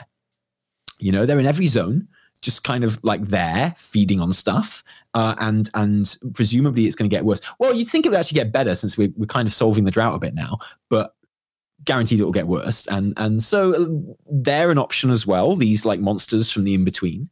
Uh, I kind of hope it's not Thros and Drust because kind of been there, you know. And I know you don't Yeah. like dusty dead zones, so the, I do like the, the. Drust brand of of of Dead Zone though is really cool. It is cool. Drust is great, but we yeah we I mean we've had two expansions in a row now of Drust. Yeah, yeah. Uh, yeah, obviously the Venari stuff with the brokers is very intriguing as well, and that's what makes me think it, it might be a, a slightly bigger story than a nine point one thing. But I, I, I suspect we might. Well, we'll obviously find out more about it in nine point one, whether or not it's the main thrust of the story. And goodness, a zone because flying is meant to be coming in nine point one as well. Um, which I'm a bit disappointed about, honestly. I, I'm I'm really enjoying still running around the zones. the moment. Like- okay, cool. I know, I know we Finally, we disagree this episode. All right, uh, I know, but like you know, usually two patches is enough for me to want to be able to fly around the zones, and you know, I, I I- even then I miss kind of the perspective and the views you get when you're walking around them, and and like the routes you, Then you then take. and- get your ass to the ground and enjoy your enjoy your views. Obviously not. Obviously not. That's like saying, like before transmog existed, well, just wear greys if you think they look better. Like we don't need a new system to to make you be able to wear I- whatever you want. Just Oh, wear God. the wear the shit gear if Can you we like get it so hashtag no tally uh, trending, please? I just no, no. I I couldn't disagree with you more. I have Um, Well, never. I know, I know you, I know you couldn't, but I I, for just, me, I don't think I've ever been more just exacerbated by how long it takes me to do daily grinds in World of Warcraft than in Shadowlands. really, Yeah. I'm amazed because I like that's something about Shadowlands that I really, really like. I like how involved the world quests are. I like how long they take. I like how long it takes to get. Um, I like, I like how it's not a quick like run round one and done. Honestly, I, I like how involved they are. I like how like loads of the world quests have like multiple stages to them. You know, like I like how you go around and you you charge up your thing by killing some things, and then you get into a big machine and you blow loads of them up, and then you run and kill the elite that was kind of ruling the force. I love all that. I think oh, it's brilliant. God, I think yeah, really I hate all of it. I hate everything that you just said that you like. I wouldn't mind. That's so weird. I, I know the exact quest you're talking about in Bastion, where you kill a bunch of stuff, you charge a thing up, and then you you do a super laser out of a, a, a, a one of the robot dudes. I would almost agree with you, except it takes probably four times as long as I think it should to charge the thing. And then they make you run approximately seven miles to go kill the bastard that you need to kill. It's just like, why? Why? Like, I oh, want to like this thing because I do like the, the narrative structure. I, I do like the unlocking of one piece of the quest after the other. I think that's cool. But it's like all of it takes so much longer than it needs to. And then it's like, yeah, all right run down this long hallway that where everything is dead, which is cool the first time you've done it, but I've done it like 17 times now. So it just it loses I- its it makes it feel like less of a so grind quick to me. to me. It makes it feel like a much less of a grind to me personally. But like everyone's entitled to their own opinion, and everyone's going to have their I- I own know, subjective well, opinion no, I'm not- I'm not- fine. I'm not saying you're wrong. I'm not saying you're wrong. But I'm Well, just saying I'm that not I trying really to enjoy win it. an argument here. I, I honestly find that fascinating that you say it feels like less of a grind to you because to me it like it exacerbates the grind. It really, to me, it really hammers home the part the parts where I'm just not doing anything and I'm doing this like it, it, it, I feel like I've run down that same bridge so many times to kill that one mob. And also the amount of times that the mob is like at like 2% health when I arrive there and my throwing my weapon on my warrior doesn't actually connect in time and I have to just sit there and wait like a jackass for the respawn. Okay, that is bad. That is bad, yeah. Yeah. And like obviously it's a grind, but I mean, for a start, world quests aren't as important as they have been in previous expansions. Um, and I, I, mean, I don't know about you, man. Do you have you do you are you aware of have you upgraded a damn thing in your covenant? Are you aware of how much anima you need? Yeah, but it comes pretty naturally. Just do the big ones. Like do your do your mission tables that give you animus. You don't have to bother with that. And like do the ones that give you 250 anima and don't bother with the rest of the shit. your mission table. You're gonna get your anima. The majority of the mission table missions give you 35 anima, by the way. It's it's a pittance. Yeah, I know, but like the majority of world quests give you like 130, something like that. So like, yeah, when I when I have a calling that says go and do world quests, I usually target the anima ones, and I do three, and that's that. I do and too. then I do my I do my weekly quests, my d- weekly dungeon uh, quests, which give anima. I do uh, I kill the world boss, and which gives like 250, 300, something like that. And Yes. then uh, I, I, I kill. You know, there's there's once a day. There's usually a world quest that has 250 anima up, and I do that, and that's it. Um, and and if and those ones are really involved. Like there's one, oh man, there's one in Tirna Scithe, and this is what got me thinking that I didn't want to fly really, is because I really loved running around Tirna Scithe, like that bit which is in the dungeon with the maze and stuff, but like in the world. yeah, And I boy, really enjoyed I, it. I was like, I wouldn't be enjoying this if I was fine. And you go on the hunt and you join you join the wild hunt and you go running from bit to bit, and it's really well programmed and it's just nicely scripted. And I just really enjoyed it. And I was like, I yeah, find this is so fun. fascinating because yeah, everything you're mentioning that you really like, like I cannot stand it. That very thing. Why does every zone have an area with quests that I I do not see as skippable because I do I do basically the same thing you you were describing. I, I go for the big anima. Um for the most part, except I did finally upgrade one thing to level two, and now I'm like anima starved, and now I'm just grinding as much anima as Oh, you will be. And But, yeah, but you know, back to your your your. Why does every zone have like the the elite corner where you have to just corpse run through shit that murders you dead if you're not a rogue or a druid to get to the quest? It's like I like that quest. I like that quest a lot, and I do like that it's in Tirna Scithe. Then I have to walk around. I love that area. It's like Lost Woods and Zelda. It's fantastic. But why, why why do I just have to like? Go oh shit shit shit shit shit shit shit shit shit for like five minutes before I actually get to where the quest is. look, I hate to say this because I don't want to be elitist, but it sounds like you're just shit at the game. Have you stopped to consider that maybe you're it just sounds to me game? like you're a lot closer to Sire Denathrius's sexual preferences than you might uh, be letting on to. Yeah, to I me f- it I seems feel like, you you're love pain. Totally domed by the game here, and no, no, I, mean, think you like getting domed by the game. no, it doesn't dom me. I find it interesting. I find it I, interesting. again, Like, I found it. I- I find it interesting. The like the first two to three weeks, and then at that point, I'm just like, I'm a little. You know, it's tiresome to do the elite avoidance again, and I don't. I don't. I don't. fair, fair. I don't know. And and again, and and like I realized some chat rooms, some people in the chat room are like, "Wah, Garrett, wah." Like I get it. I get that I'm I'm bitching, but it, it it- in this chat room. This is my stream chat room. comes from a place where I think this expansion is one of the best I've played, and so the things that irk me really stand out to me. And so, like things like I straight up don't want to go to Revendreth. I don't want to be there. It is so to me is so horrendously inconvenient to move around. I don't enjoy being in the zone, which sucks because I love looking at it. I think it's one of the greatest looking and design zones I've ever seen. But moving around it, it takes me like four times as long to do anything in Revendreth as it does in any of the other three zones. So I just avoid it entirely. That just seems strange to me. And uh, yeah, I, I don't know. I'm usually because you and I have had the Pathfinder conversation so many times. Like to me, I'm like point two patches makes sense for flying. I just don't want to grind out new uh, reputation. reputation when I get there. That that to me Yeah, is where I, I, get. I, I think that's fair. um, but but but this is the first expansion where I'm like, after a month, I'm ready to fly.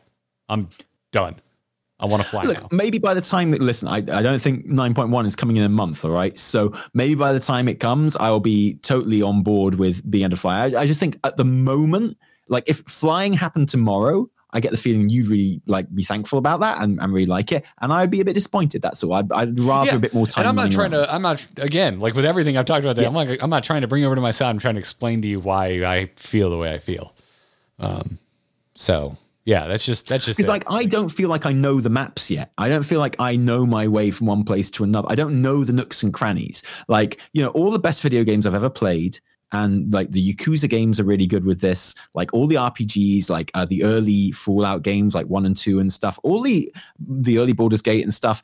Like all the games that I've always really loved. I have played so much that I know the maps inside out. I know like zones in WoW, so like inside out, and I I don't know the zones in Shadowlands like that yet, and I enjoy running around them, and I I, I like I'm constantly coming across new bits that I don't know, um, and that I'm appreciating. Like I went to the Chalice Ward in Revendreth. I'd never been in the Chalice Ward before. Or I hadn't noticed ever being in the Chalice Ward. And I was like, wow, the houses are nicer around here this is cool and like you just notice a bit of character about a zone that you you hadn't noticed before and then like just the the the, the way that the mobs are arranged around there it just has a slightly different character um, from from other parts, and you'd miss that if you were flying. And I'm not ready to move on from like exploring these zones yet. Is all, and, and like, and, and that's a very RPG thing. I appreciate that. I like, even though I don't role play, I appreciate that. I I I like the RPG elements of of the game more than most people, and I like I, I, get that, and I I know that a lot of people disagree with me on it, so I, I never push it, but um, it's how I feel, and I like I I I appreciate running around the zones at the moment, and I will be. If it were to happen tomorrow and we were to get flying, I'd be sad about it. Put it that way. But it's not happening for at least another twenty weeks. Don't worry, because it's not on the renowned chart right now. yeah, yeah, and all of that is informing my impatience. Yeah, just- exactly. So by the time we actually get, and guaranteed, when flying does come in 9.1, it will come as in it will be on the renowned chart, but it ain't going to be the first thing on the renowned chart, is it? No, It's going to be like, look, I, we told you flying's coming in 9.1. It's like, yeah, in week 20, which I can now see, like, that's what it's going to be. You know it. So, like, yeah, I, I dare say I'll be on your side by the time flying actually comes around. I'll be very, very we're gonna have we're gonna have to run for too long. Yeah. Okay, listen. I've got an incredible theory that has just come into my head now, which is unrelated to what we've just been talking about, but actually quite related to the topic of this stream and of this podcast, which I know I'm as surprised as you are. But so, how can I put this? You know, the Ardenweald campaign right now is kind of centered around, and this isn't really a spoiler, kind of centered around the fact that um, Tyrande is not the only Night Warrior and not the original Night Warrior. And that Night Warriors haven't just existed for a very, very long time, but they've literally existed on other worlds, um, which is fascinating for a number of reasons, not least of all the idea that Elune is recognized and worshipped on multiple other worlds, at least. So we all accept that the Night Warrior is a thing that isn't only Tyrande and that other Night Warriors exist Yes. in our reality. What if it's the same with the Lich King? What if Arthas is not the only Lich King and there are multiple Lich Kings from across Azeroth, uh, across our universe? Um, what if that little cutscene that you see when uh, you get all the legendary recipes and you see the jailer telling the uh, the Primus, sorry, the runesmith to make the Helm of Domination and Frostmourne, what if they are not the only Helm of Domination and the only Frostmourne? And what if the jailer, much like Elune and the Night Warrior, has Lich Kings everywhere? Well, how how does that impact the story? Because so far, Shadowlands So- has not been very interested in diving deep into the multiverse thread. It it, it it- doesn't have no no no i'm not i'm not talking multiverse i'm talking like just out, like because uh, it's not suggested that the other night warriors are from a multiverse like they're from our reality they're just from different worlds like uh different you know but but not a different reality not a different kind of alternative universe or something else They're yeah, from but, our but it's, I guess it's not it's not explicitly stated, but I get the vibe that there's only ever one Night Warrior at a time. Oh yeah, for sure, for sure. I get that. I get that. But I mean, that's because the Night Warrior is mortal, right? But the Lich King doesn't have to be. Um, and uh, there's nothing to say there could only be one Night Warrior at a time anyway. Just because there was a first one, um, there's always got to be a first. It doesn't mean they have to come in a sequence. But you're, right. You're right. That. But either way, what impact would having multiple Lich Kings on different worlds have on the story? Well, it would mean that the jailer has influence outside of the Shadowlands beyond Azeroth. And we know how important it was when Devos discovered, like, what a big deal Devos considered it to be when she discovered that the jailer had influence on Azeroth. And, like, what a world ending catastrophe that was to her. And, like, how catastrophic that was. Story wise, it would mean that actually he's got influence on a lot of different planets, supposedly through the Dreadlords, which we know we are reasonably assuming have some connection to the jailer and to Denathrius and to to the the the transportation of Frostmourne and the Helm of Domination out of the Shadowlands and onto Azeroth and into the Legion's hands. And I don't know. I, I I haven't. It's not an idea I've thought about because it literally just came into my head. But we know there are multiple Night Warriors on different worlds. What if there were multiple Lich Kings on different worlds? Like what? I mean, yeah. What would that do for the story? What would that do for the Jailer's plan? What would that do for where the expansion could go next? Because what if the expansion turned into a world hopping? We've got to de- defeat the Lich King on each world. I mean, or if they go to invade Azeroth, like a bunch of yeah, uh, exactly. So a bunch of I mean, uh, space-worthy necropolises show up. Hmm So what if there's like, hey, you know that? What if? What if? Okay, okay. So the original Night Warrior that we've just become best buds with on Ardenweald. What if we're just chatting to him one day uh, after we've completed the Covenant campaign and like you know we whip out the Helm of Domination. Or he comes with us to Oribos and sees the Helm of Domination there, and he's like, "Oh my god, there's a dude on my world that had one of those." And we're like, "What a fuck?" And he's like, "Yeah, what's that? That's that's the helm that the, the king guy used to wear." And he had this sword that could capture people's souls. And we're like, "Oh shit!" And then we have to go to that world to like fight. And so we get like the the satisfaction of a Lich King fight, but on a different world against a different Lich King. It, it, he's Like- gonna need to make another move against life, right? Like Azeroth. Well, no, no, no, because that that's a preemptive thing. But then all the other Lich Kings from all the other worlds, that becomes the attack. So, like our introduction to the idea of multiple Lich Kings is that it's revealed there's another one on another world. So we go and like we're like, well, we have to do something about that. So we go and do something about that, and that's a raid. It's a fucking Lich King raid. But then it's like revealed that holy shit, he's not the only other Lich King. There are loads um, on different worlds, and what what's going to happen with that? Like the he's like the the jailer's kind of fingers are so deep in these pies that you know he's got all these fingers in the pie that all he needs to do is just like go like that and clench his fist, and this pie is going everywhere. You know, with all these Lich Kings kind of implanted somewhere, and like the Lich Kings are kind of like the jailers' version of the old gods, as in they are just out there causing shit. You know, um, I don't know. I just thought of it. It Just same makes sense because there's been little, there's been a, a breadcrumb trail of dreadlords, right? Yeah. And that has a, lot of Well, breadcrumb is is putting it mildly. It's kind of like a big neon sign, really. But yeah, yeah, but The, the the expansion itself hasn't really messed with it. yeah, no, you're right. You're right. It's It's, it's been just been like very very big minor hints so which led to like um, Draka's cinematic and the House of Eyes go actually leaving the Shadowlands to spy on dreadlords on other worlds, and and that Mhm. calls into question a lot of things. And so yeah, it ma- sure makes sense that if the jailer's influence extends beyond Azeroth, why you know why wouldn't there? Why couldn't there be Lich Kings in other realms? Because de- de- death is clearly a binding agent that affects all of all the worlds in in the existence that Warcraft takes place in. So so why would why would death be any different on other worlds? Yeah, exactly. Um, I just think it's an, I just think it's an interesting idea. Like a Lich King raid on a different world would be fun. Because we deserve a Lich King raid. We deserve a fight against a Lich King. We haven't got a Lich King right now. So, but what if there's one in another world? You know.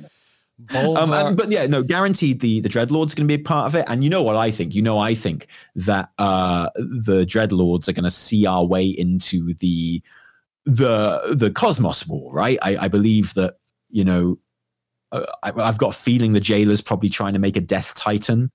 Uh, out of the world soul of Azeroth, I, I think it will probably be revealed. We know that's what the Void are trying to do. I think it'll probably be revealed that the Light are trying to do it as well. And it wouldn't surprise me if there were other forces from other parts of the uh, the cosmos that were probably trying to do the same thing as well. So you have all these cosmic forces who are just in a perpetual state of war with each other anyway, all converging on Azeroth to try and get control of it, sort of thing, and, and birth their own style Titan, uh, because that would make them win the, the Cosmos War or whatever. And I, I think that could be very interesting. And Death is in that game, sort of thing. Um, and I think that's where it's going. And I think the Death Lords are our, uh, the Dread Lords are our way of getting there. There have been like multiple hints that Denathrius is like explicitly connected to the Dread Lords, as in he is one.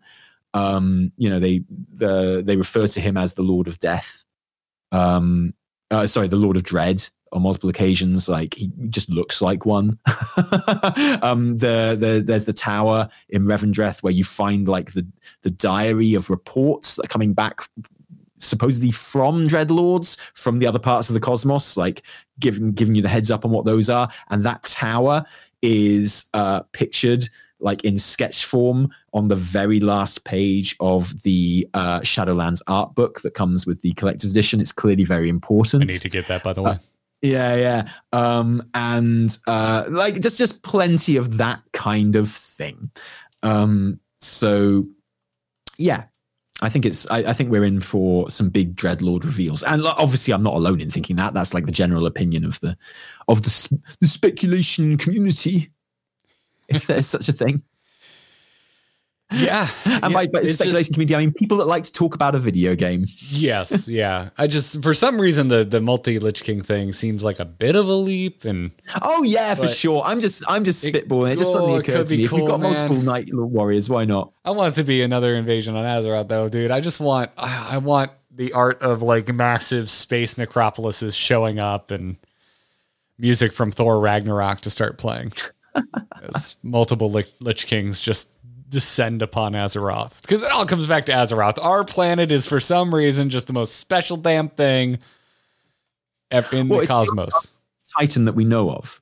So that's Yes. why the Void are very interested in it. Yes. And that's why uh, Sargeras has been very interested in it, is because uh, Which is Yeah, why the Titans defended it, which is why we have so many damn life forms even on the planet in the first yeah, place. yeah, yeah, exactly. And like, and that everyone wants to get hold of this unborn Titan because they're incredibly powerful. I mean, like, Sargeras found one in Argus and kept it as a battery, you know, to to birth demons like a like super fast rate and stuff like that. So, I mean, which yeah, everyone wants a bit of Azeroth. It's fair enough, you know. Everybody wants a piece of us.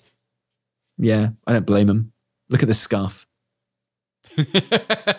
Crawl to me on your knees. Um, All about yes. it. It's all about it. There we go. How is that not a toy? Okay. Final question of the episode. Yes or no answer. Is Anduin the final boss of Shadowlands? No. no, there is no reality. In the actual multiverses, there's there's no version of this reality Taliesin where Anduin is the final boss. No, no version of this reality. No. Interesting. There's no there's Okay. no there's no pocket universe where that's true. Wow. I'm glad no one watches this show so uh, or listens to this show so that you could never be proven wrong if it were to happen. We I'm- could just scoot over that and ignore it. Okay. Will Anduin be a boss in Shadowlands? Yes. Ooh, the intrigue. Yes, boss, no, not final boss. Okay, cool. I, I'm I'm inclined to believe with you, but I By the way, if I- he's the final boss of what we think is the final raid, and then they like give us like a Ruby Sanctum mini raid, I'm, I might I I'm right- I'm right. honestly I'm right. honestly I don't know. I don't think Anduin will be the final boss, but I'm not as like completely convinced that it couldn't happen as you are. You honestly couldn't see Anduin going bad and us beating him in a boss fight, and then as he's laying there after the final boss fight of the expansion, the ghost of Varian coming to him in a cinematic, and Anduin being like, "Is it over?" And Ugh. and Varian, instead of being like, instead of being like Arthas's father and being like, yeah, give up, dude, instead of being like that, goes, no, it's not over. You've still got a war to win, win for the light, And for then- Azeroth. music swells and dun, Yeah. dun, dun, dun, dun, Yeah. dun, dun, Are you seriously telling me you can't see that happening? dun, dun. And he's like, you're right, father. And he gets up and he's like, oh, fuck you, jailer. I can, but it's the second to last boss, and then we charge into the fight enough, against the jailer. enough. like, I'm, I'm, I'm calling it right now. That's going to happen. That cinematic's already been made. And it lasts for uh, seven seconds, which is approximately double the length of the cinematics that happened in Ny'alotha. So we think it's rad. But I, can you can you not imagine? Like, tell me if we were sitting around the table in Blizzard HQ and someone said that, and they're like, "Okay, so he's like, Varian's ghost comes to him. He's like, is it over?" And Varian looks down and says, "No." Pretty cool. You'd get the chills, wouldn't you? Come on, you get the mm, chills. I would. Is Vari- Yeah. Tell me, Varian's ghost looks like a, a cracked glazed vase. By the way, just fell cracks all like around. glued back together. Yeah, yeah, like Kintsugi, just glued back together. You've got a water rin. Yeah. Oh, well, we'll, we'll we're gonna have to wait a while to see what what happens with Little Lion Man. Maybe. And then we fly off on our flying mounts, which we definitely got at that point, and uh, and Do we? happy. Do we? They're going to be the surprise. You need renown 175 to unlock flying. Everyone. Oh God! Right. Well, I can't wait. I'm very excited. I hope I live till 2021. I hope I make it. I hope see all this amazing Remornia stuff. becomes a flying mount that I can unlock. Ah, yeah. I just want to fly around. sit on it very, very carefully. Yeah, you just still sit on the hilt like a witch's broom. Yeah. You know, because I mean, it attacks you upside down in the raid. sure. So- Sure. By the way, one of the coolest boss effects I've ever seen. I love Oh, that. it's wicked. I absolutely love Just it. the I think all the Remornia stuff is is just incredible. I love it so much. Um, I love all the speech. I love like the dynamic that it gives the fight. Awesome. And I love it just as like a, a lore tidbit that kind of powerful people in Revendreth just have these swords that don't just float around with them, but are like their demons, you know, from like from Magic Compass or something. They are like their companions and stuff. And I love that. And they have like So an good. emotional attachment to them. it's amazing. Yeah. It's amazing. And Uh, so really has cool. been this episode. So, My mind has been blown, Garrett. Should we finish the pre-show and start properly? uh, yeah, did you leave pre show up the whole time? No. Okay. I was just sticking with you. Well, folks, if you would like to write in and be a part of the show when we do mailbag episodes or when we actually haven't done two hour episodes and can pull a question or two, you may do so at wowkillercast at gmail.com. That's where you can send your emails in. Let us know your thoughts. And please do so. We're, we're due for one. We're due for one. Taliesin, are you aware of what this episode marks? Uh, no, tell me. One year of Wow Killer. No way. That's so sad. And how many episodes? Uh, 35. That's not bad. That's more than not. That is more than not. It's good. Good work. It's good. We'll, Wow, do- I wouldn't have thought it. Well do- uh, over or under next year? oh, over Over. for sure. Sick. Yeah, man. Totally. We now we've got a podcast. We're not growing this shit anymore. We're all like, yay. We also have an expansion. Yeah, We're not. exactly. We're not like in the death There's throes of the in end WoW. of, It's uh, fantastic. of an expansion. Um, yeah, it's great. It's great. Um, so, congrats on a year. Uh, cheers. And uh, anyways, if folks are unaware somehow of the wonderful WoW content that you make outside of WoW Killer, tell us, and where can everyone find you? Hang on, hang on. So Hang on, hang on. Remornia is a sexy voiced lady in a blade. I know another blade like that. Oh, oh, Uh, you can find You us at wrong. Taliesin and just saying. You can find us at Taliesin and Evitel on YouTube. You can find us at Taliesin Evitel on uh, Twitch, and you can watch this show being recorded live on that Twitch channel. And you can find us on Twitter, where we will tell you when we're recording this show live on Twitch. How about that, eh? You should do that. Yes, yes. Uh, which is a show you can find on Twitter at WowKillerCast, and uh, you should also go check out the YouTube youtube.com slash WowKiller. Go do that. Uh, for me, I'm on Twitter at Garrett Art. You can find me on there, squeeing about. Uh, it's it's it's December, man. I'm so delightfully off topic. I'm modifying cars and making eggnog from scratch. That's what I'm tweeting Very about. nice. It's great. It's wonderful. Everything else is at amove.tv. Go check it out. This podcast and every other one that I produce. So go go see everything over there. A M O V. They're all very good. They are, except for except for that one. I like all of them. There's one. This is my favorite, obviously, but they're all very good. Why? Thank you. Why? Thank you. It's all right. And that's gonna that's gonna bring us to the end of this episode. Hope you all enjoyed it. Have a happy new year, and we'll see you all very soon.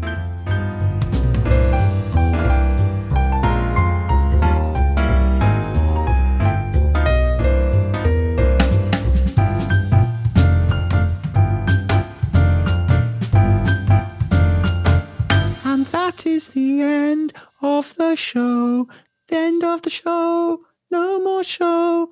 That is the end of the show.